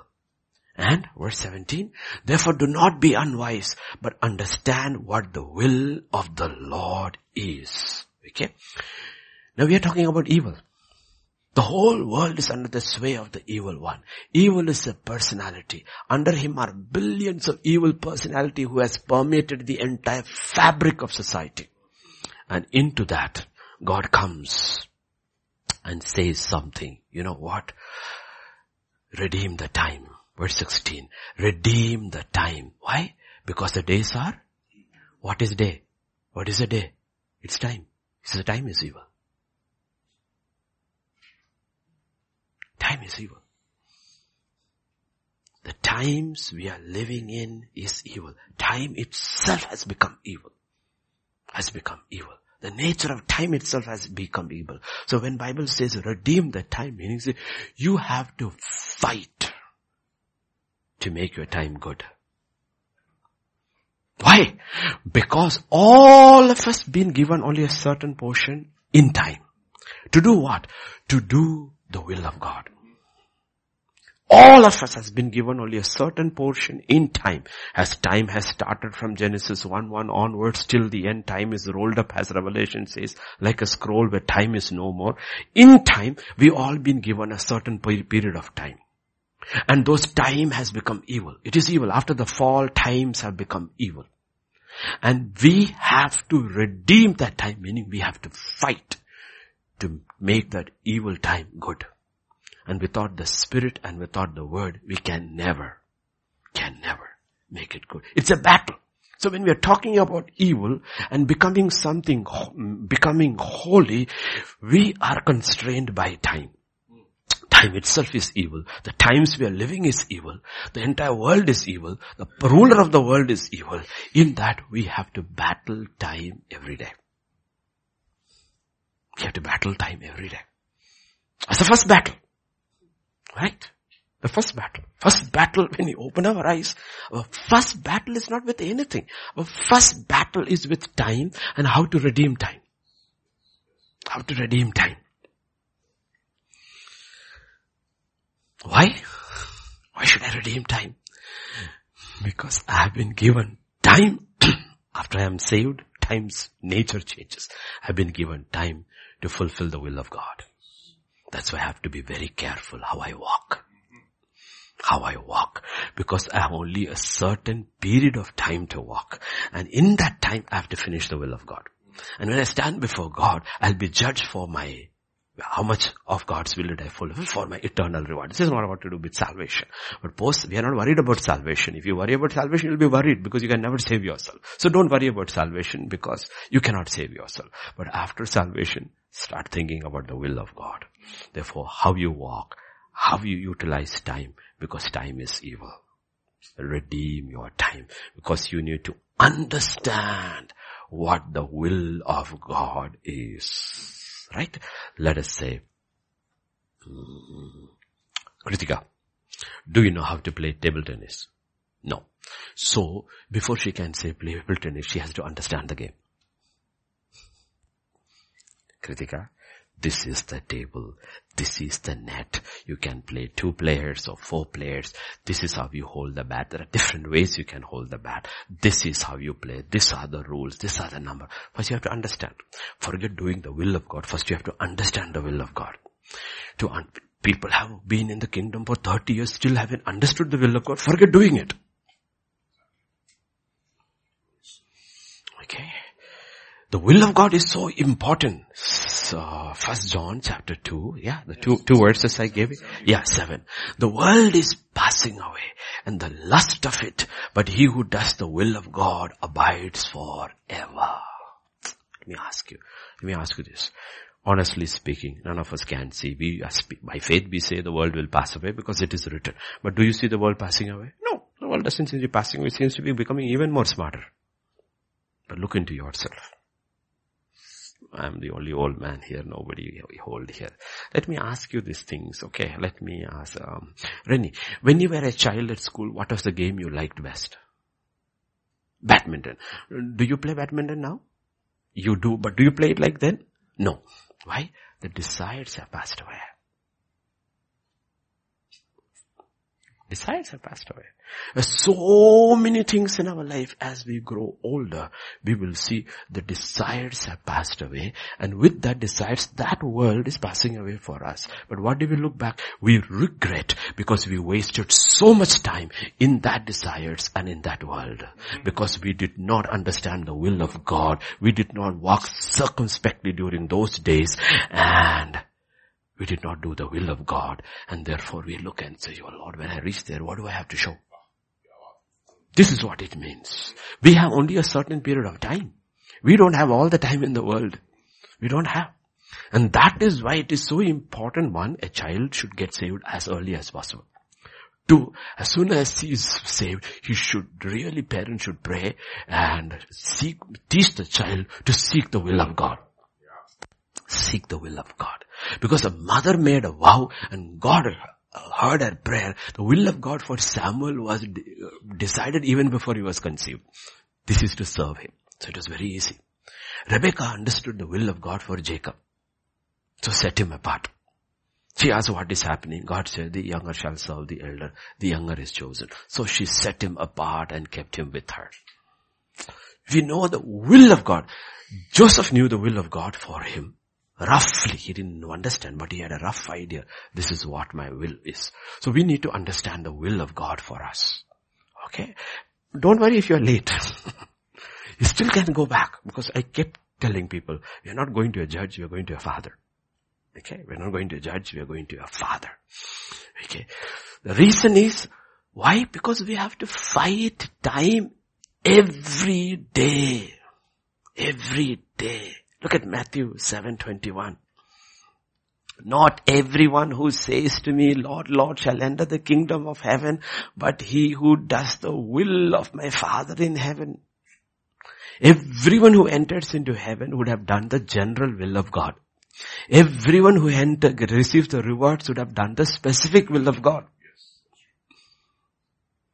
It is not the will of God that any man perish, but everyone should come to the Repentance and then loss. That's how first the will of God we obeyed general. We repented so we are in.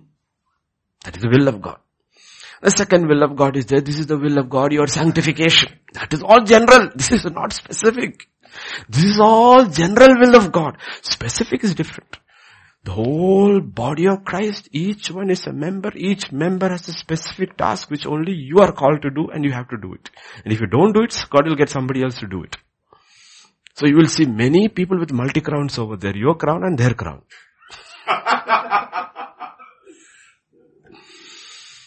Hebrews 10 7. What did Jesus say? Behold, I have come in the volume of the book. It is written of me to do your will, O God. I have come to do your will. Statement very clear. I've come one purpose.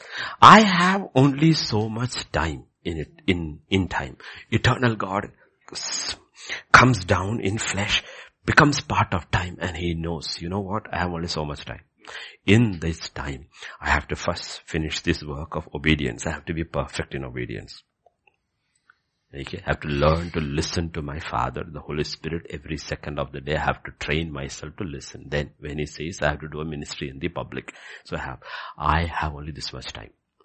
And I've come to do your will. And where do I discover it? In the book. Through whom? Through my Father. My Spirit will teach me. His Spirit will teach me. I have to learn. John 17. Verse 4. I have glorified you on the earth. I have finished the work which you have given me to do. Did you see? He had only 33 and a half years, but I finished my work. Done. Which you wanted me to do, all done. Is there anything left? Nothing. Everything complete. John 19. When Jesus received the sour wine, he said, it is finished. It's done. It is done. You see, understand why he was redeeming that time. He knew the days were evil. Come to First Timothy, Second Timothy 4 7. Oh, Second Timothy, not First, Second Timothy 4 7. We know. I have finished the race. This man started late compared to the other apostles, but he was still very young. Okay. He's, I have finished. What is he talking about? I redeemed the time. I knew the days were evil. I knew I had to fight every day to fulfill the will of God. And at the end, he looks back and he says, you know what? I finished. I've done it. Done it. So God has put his own son and another normal human being like us before us and says, you know what? Understand the nature of evil. The whole world is evil. The days are evil. The generation is evil. The power behind is evil. Everything is evil. And time itself has become evil. And you know what? You will have to fight every day to redeem the time so that you understand the will of God. It is not just you walk by faith, you walk that walk of faith circumspectly, not like fools, but as wise. Wise. Time matters. So when we're talking about separating, the way you spend your time itself separates you from the world. Now there are people in the world who are extremely disciplined with time for success in the world. But at the end of it, it is nothing. Now we are not separating ourselves in time for success in the world. We are separating ourselves of fighting with time, redeeming time for what? For fulfilling God's will. It may not look successful at all. Neither Moses nor Jesus looked successful at the end of their life. They look like failures, but they too were the most successful, most faithful people on planet earth because they fulfill God's purpose for them. Okay. So please be very careful because the same principles are there in the world, but like I said, the intent is different. One is towards self. As long as you don't worship God, the devil doesn't bother. It's not mattered who you worship. You can worship a frog, a tree, yourself, in the mirror, anything you can worship. He has no issues with that. Don't worship God. Because when you worship God, everything changes. Everything changes. Okay. Galatians 1 4. Who gave himself for our sins that he might deliver us from this present evil age according to the will of our God and Father. This age is evil. Do we recognize it? This age is evil. That anything that you do, you should be disciplined. If you are not disciplined in anything, what do you actually lose? You lose time. The only thing you lose is time. You lose time.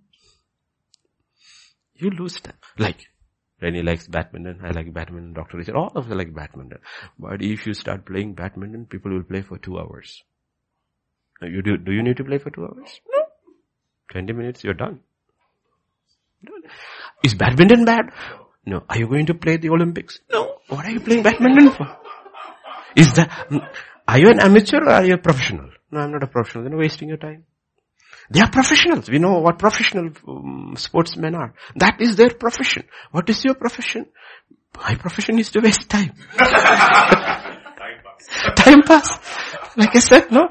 They sell it also has time pass, right? In the train. Time pass, time pass.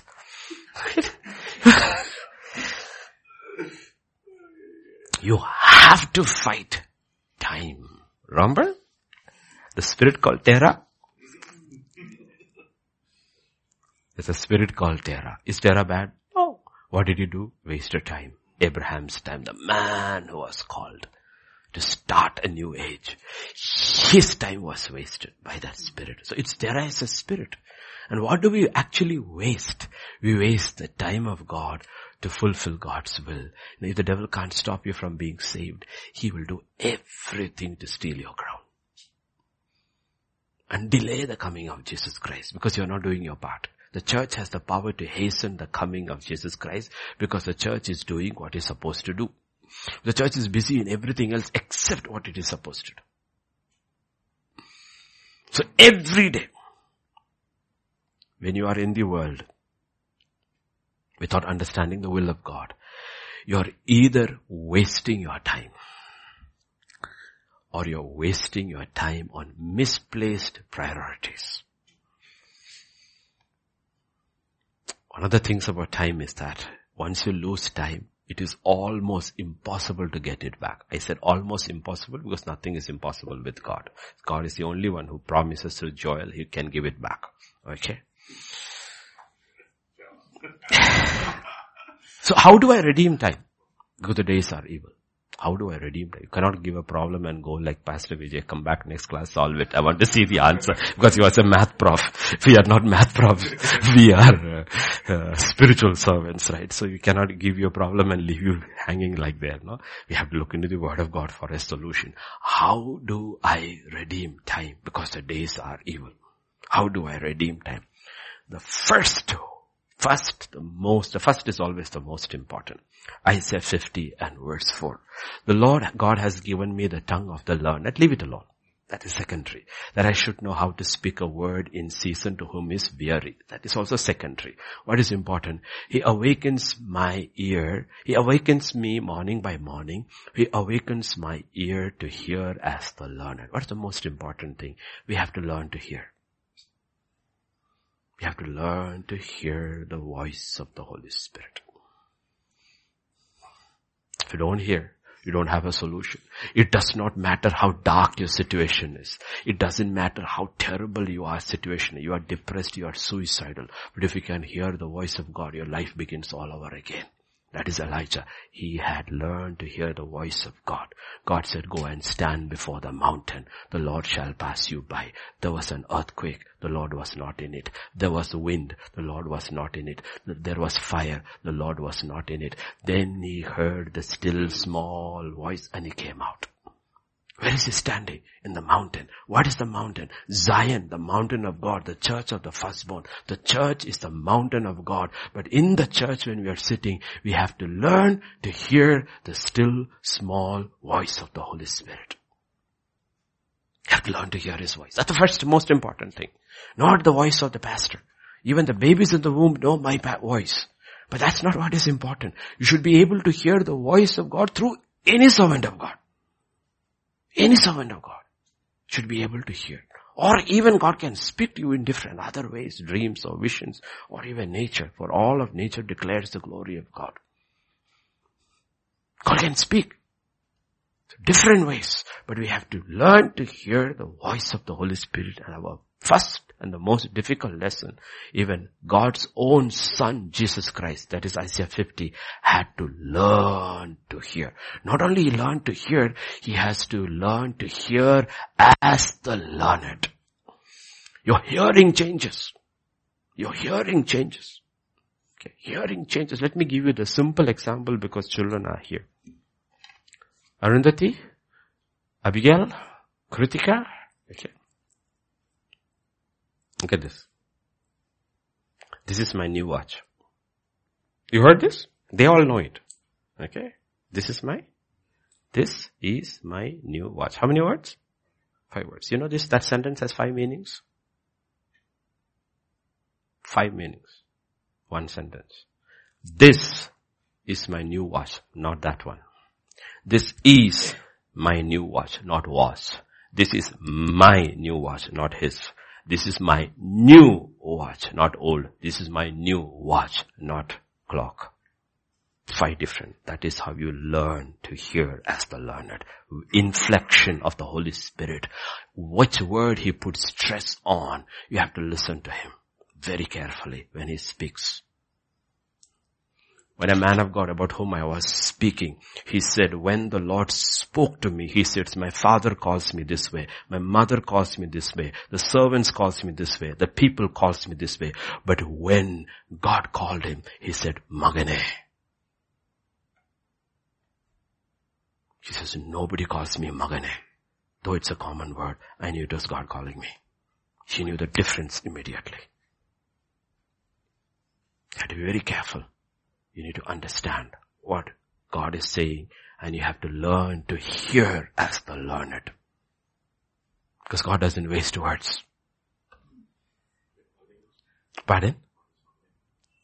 Magane means son. No.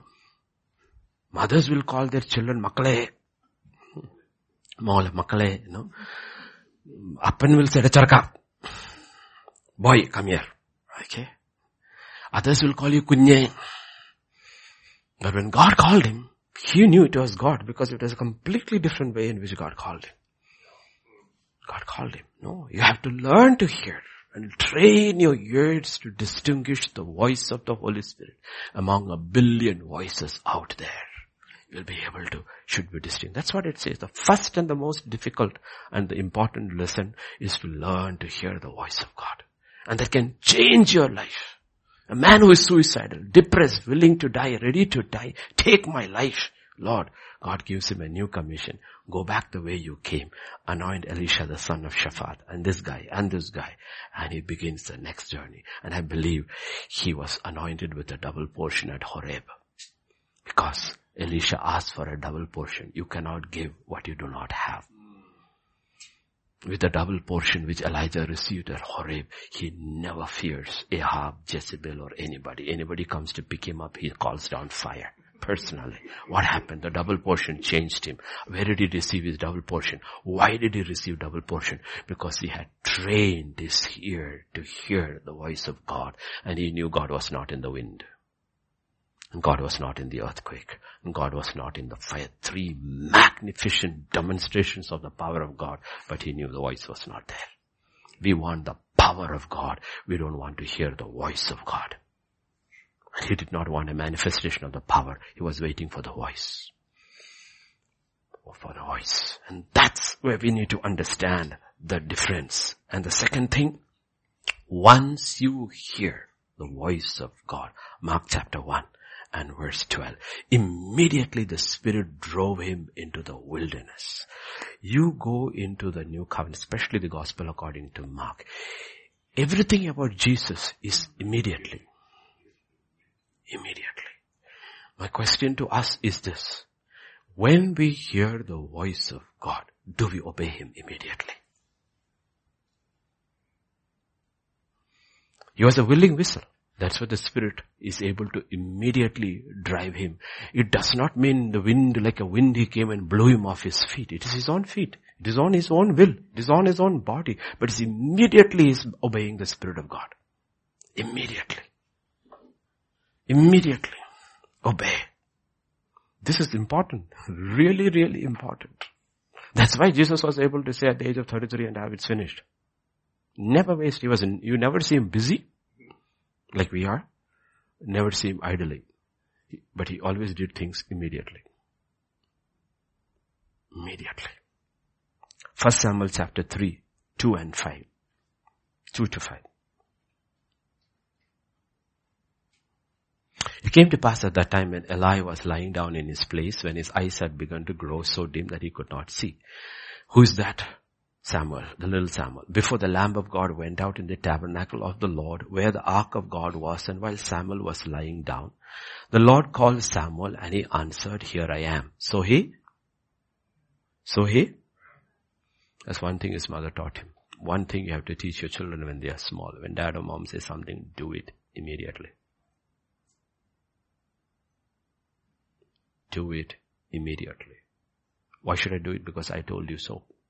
As simple. You don't need a second reason. I told you so. Do it immediately. Why? Because one day when God speaks to them, they will do it immediately. It has become part of their character.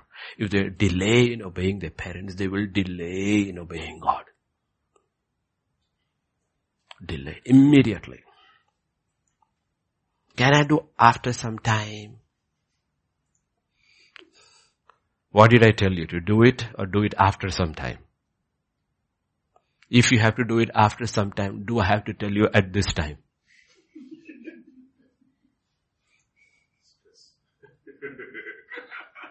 will you come and help me? If I, if I needed your help, will I call you to do it? I told you to do it.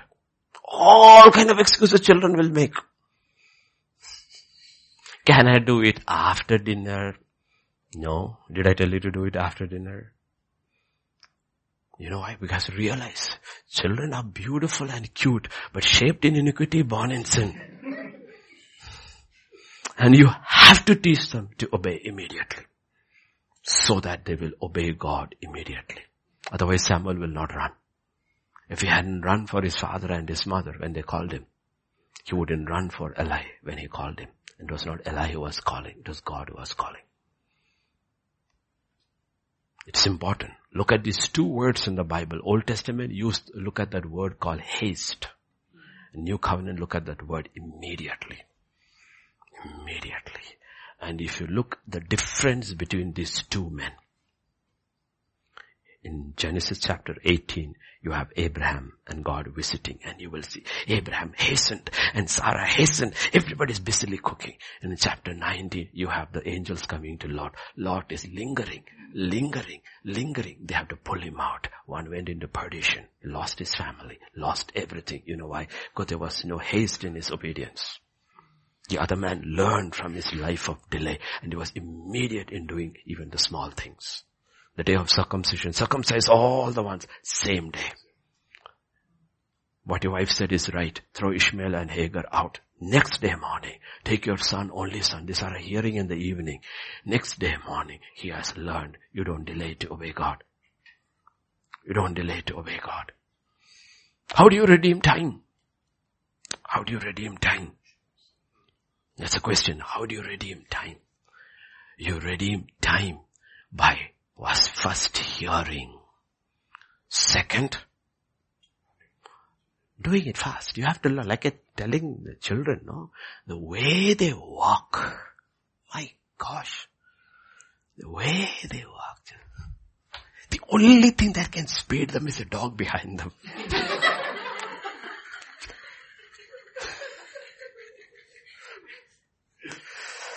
you know how much time you can save I always say, breakfast, lunch, eat fast.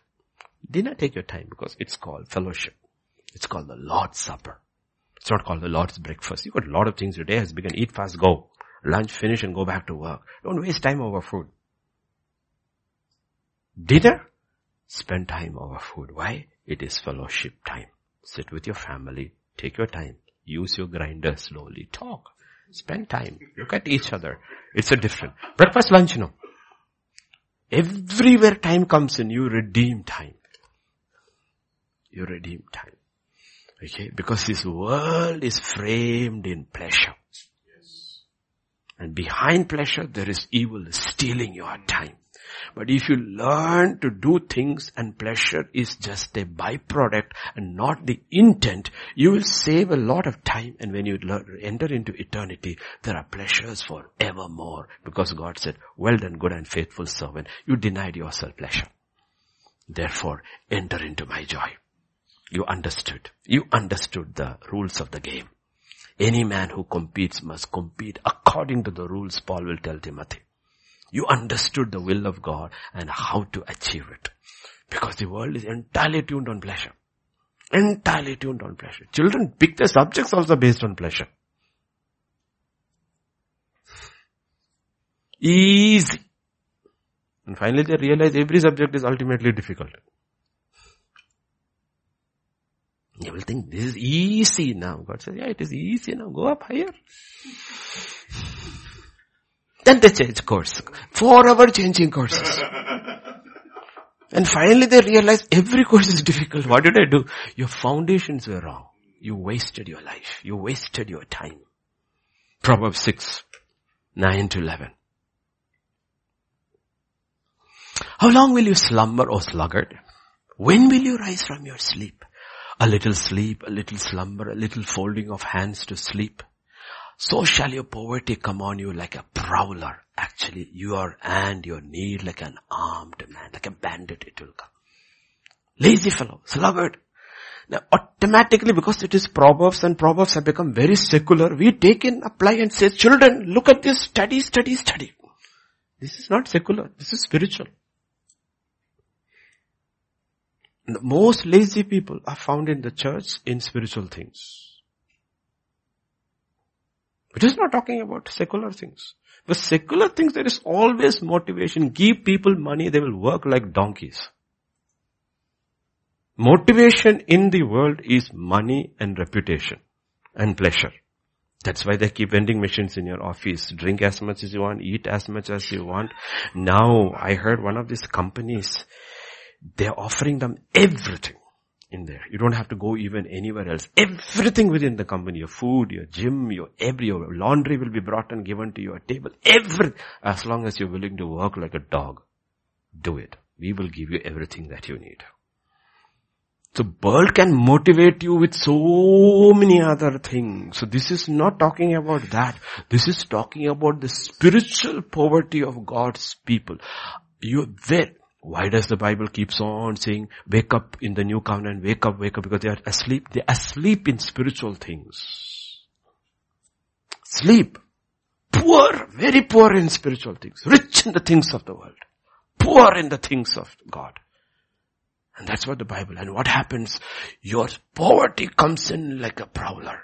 Your need like an armed man. Look at, you have to see old people around the world. You know what they used to do? They sit in their rocking chairs and rock their life away.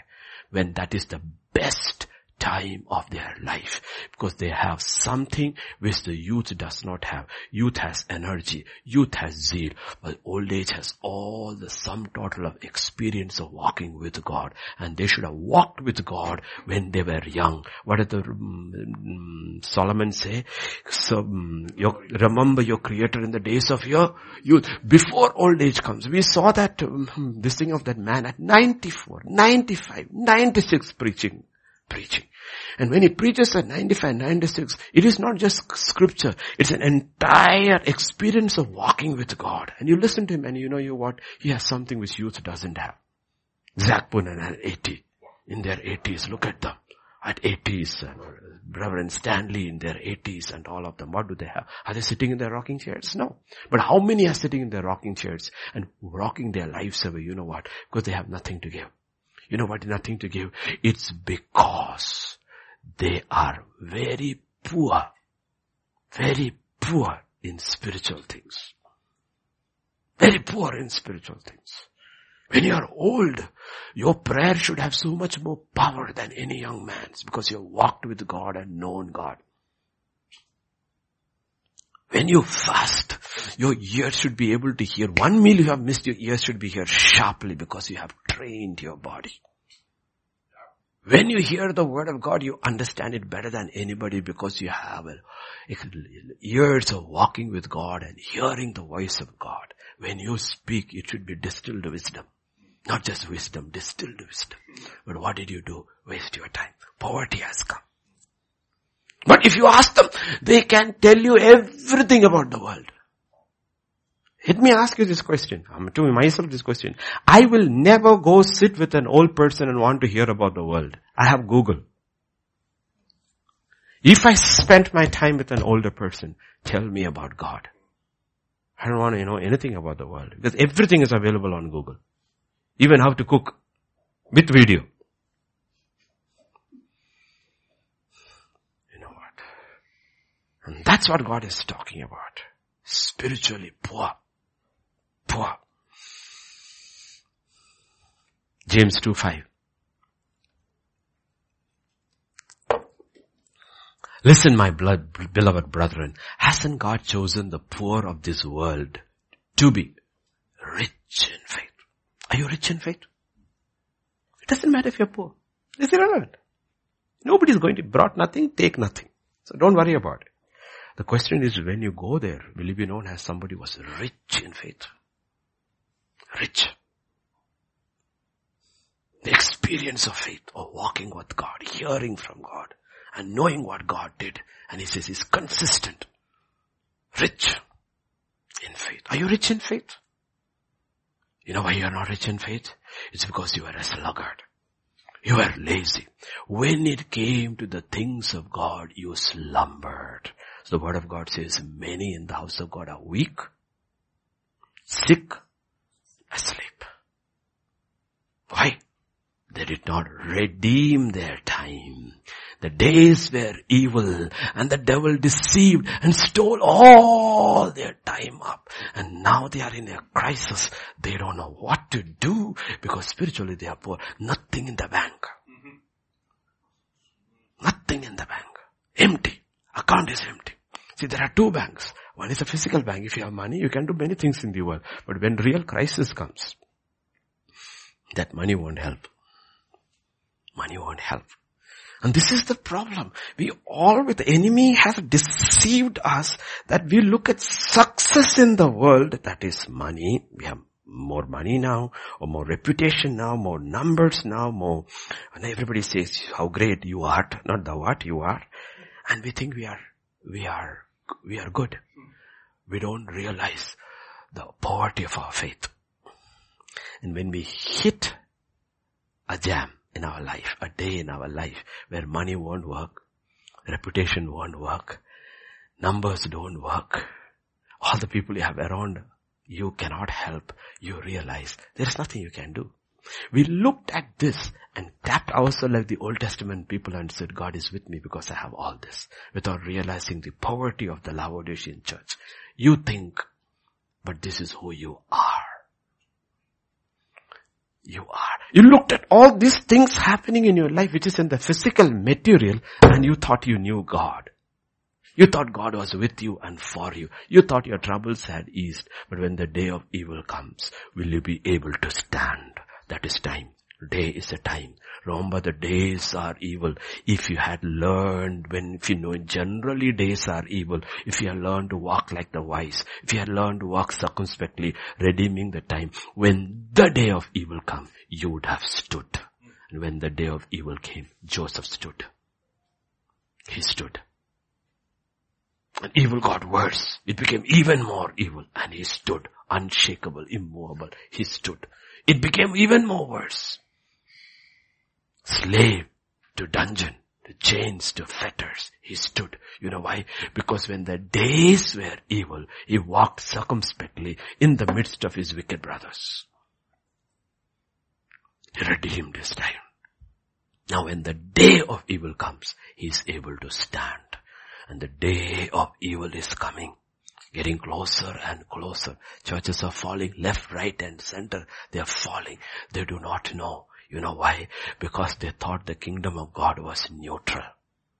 So they kept on compromising, compromising, compromising. And the day came unawares, like those five foolish virgins. They kept themselves separated from the world, but they did not keep themselves separated unto God. I don't drink, I don't smoke, I don't wash dudes, I don't lie like others, I don't do, that's not the point. Do you hear from God? Is your flask full? Do you have oil in your flask? At the midnight hour, if there is a cry, would your light shine? Nobody wants light a day. You want light in the midnight hour. That's the question. Remember the rich man and Lazarus? One was rich. The other was rich in faith. Rich in spiritual things. Therefore they ended up in two different destinations. Look at Luke chapter 12, 20, 21 and we'll close. Let's, with this we'll close. This is the rich man, okay? He was greater harvest in 2021. So he said, I'll build bigger barns. It's like merging of companies. I'll buy this, I will buy this, merge it, make it into bigger, bigger, bigger, bigger. Same thing is happening today. You know? God said to him, fool, Will the world call him fool? No. Who in the world will call Ambani fool? Will they call him fool? No. They want to be like Ambani. Who will call uh, all these people fools? They're all in Forbes list, Fortune 500 companies we call. None of them are in God's book of life. Doesn't matter. Everybody is saying, be like that, be like that, be like that, learn from them. The only thing that you have to learn from is that don't become like them. what did God say to him? God said to him, fool, this night your soul will be required of you. Then whose will these things be which you have provided? So is he who lays up treasure for himself and is not rich toward God. What is God is talking about? You see, when it came to my things, you are very poor. You are a lazy fellow. You are extremely busy. You never wasted one minute in the world to amass your fortune and build your companies. But it, when it came to my things, you were a sluggard. And now the poverty has come to you like a bandit. Death is looking in your eyes. You are dying today. What are you going to do? What are you going to do? You're going to fast tonight? You're going to pray tonight? It's like two friends.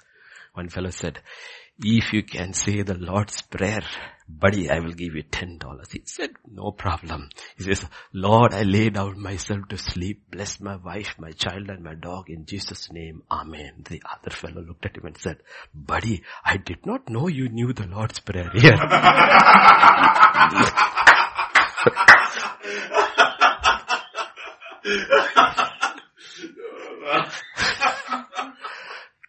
Two fools. Two rich fools. Did you see?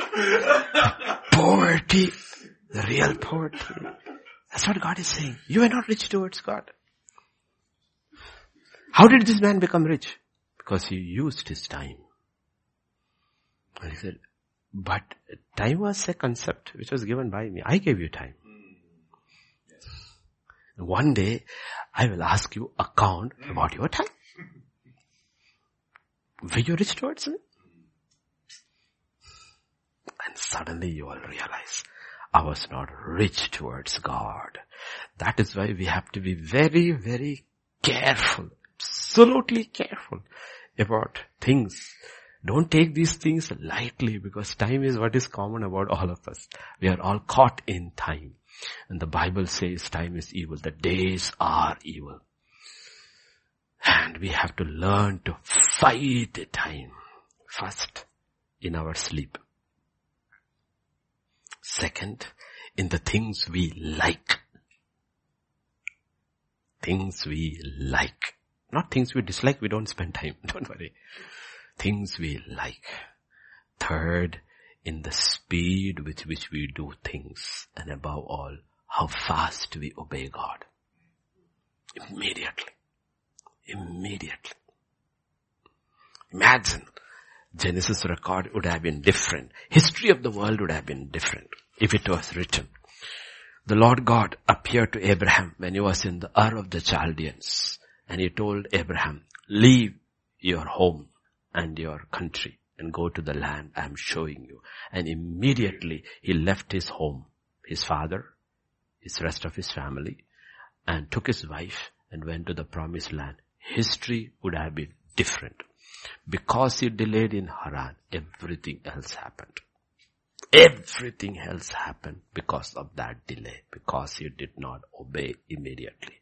Every one of us sitting here looking in our minds, we know all the troubles we got after we got saved is simply because we did not obey God immediate. We delayed. We delayed.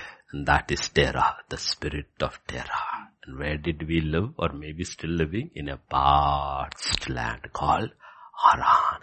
It is green, It is fertile. There are flocks, there are herds, there are slaves, men servants, maid servants. Spiritually, it is a parched place because you do not hear from God in Haran. Please understand, Haran is not a materially parched place. It's an extremely successful place because he entered into Canaan. You know, he came with herds and flocks and pots and pots of wealth. But he never heard from God over there. So understand, when we are separating, one of the first ways in which we separate is we deal with time. Let me tell you, God has given us all enough time. 24 hours a day. The Son of God said in his last prayer, two days before his death, he said, what did he say? Maybe two or one. I don't know how many days before, maybe a day before his death. What did he say? I finished the work which you asked me to do. Finish that. Finish that. I glorified your name. I finished your work and did it in a way that brings glory to your name. I did it. And on the cross it said, Final test, it is finished. I finished. And another servant says, I finished. We can finish. Start back, no? It's, it's, it's like the stopwatch in your phone. You can restart. God will restart it for you. Lord, I come to you. I wasted my time. I acknowledge I wasted my time. And life is equal to time on earth. I wasted, Lord. You said in your word, I will give you back the years the locust. Who's that? The devil.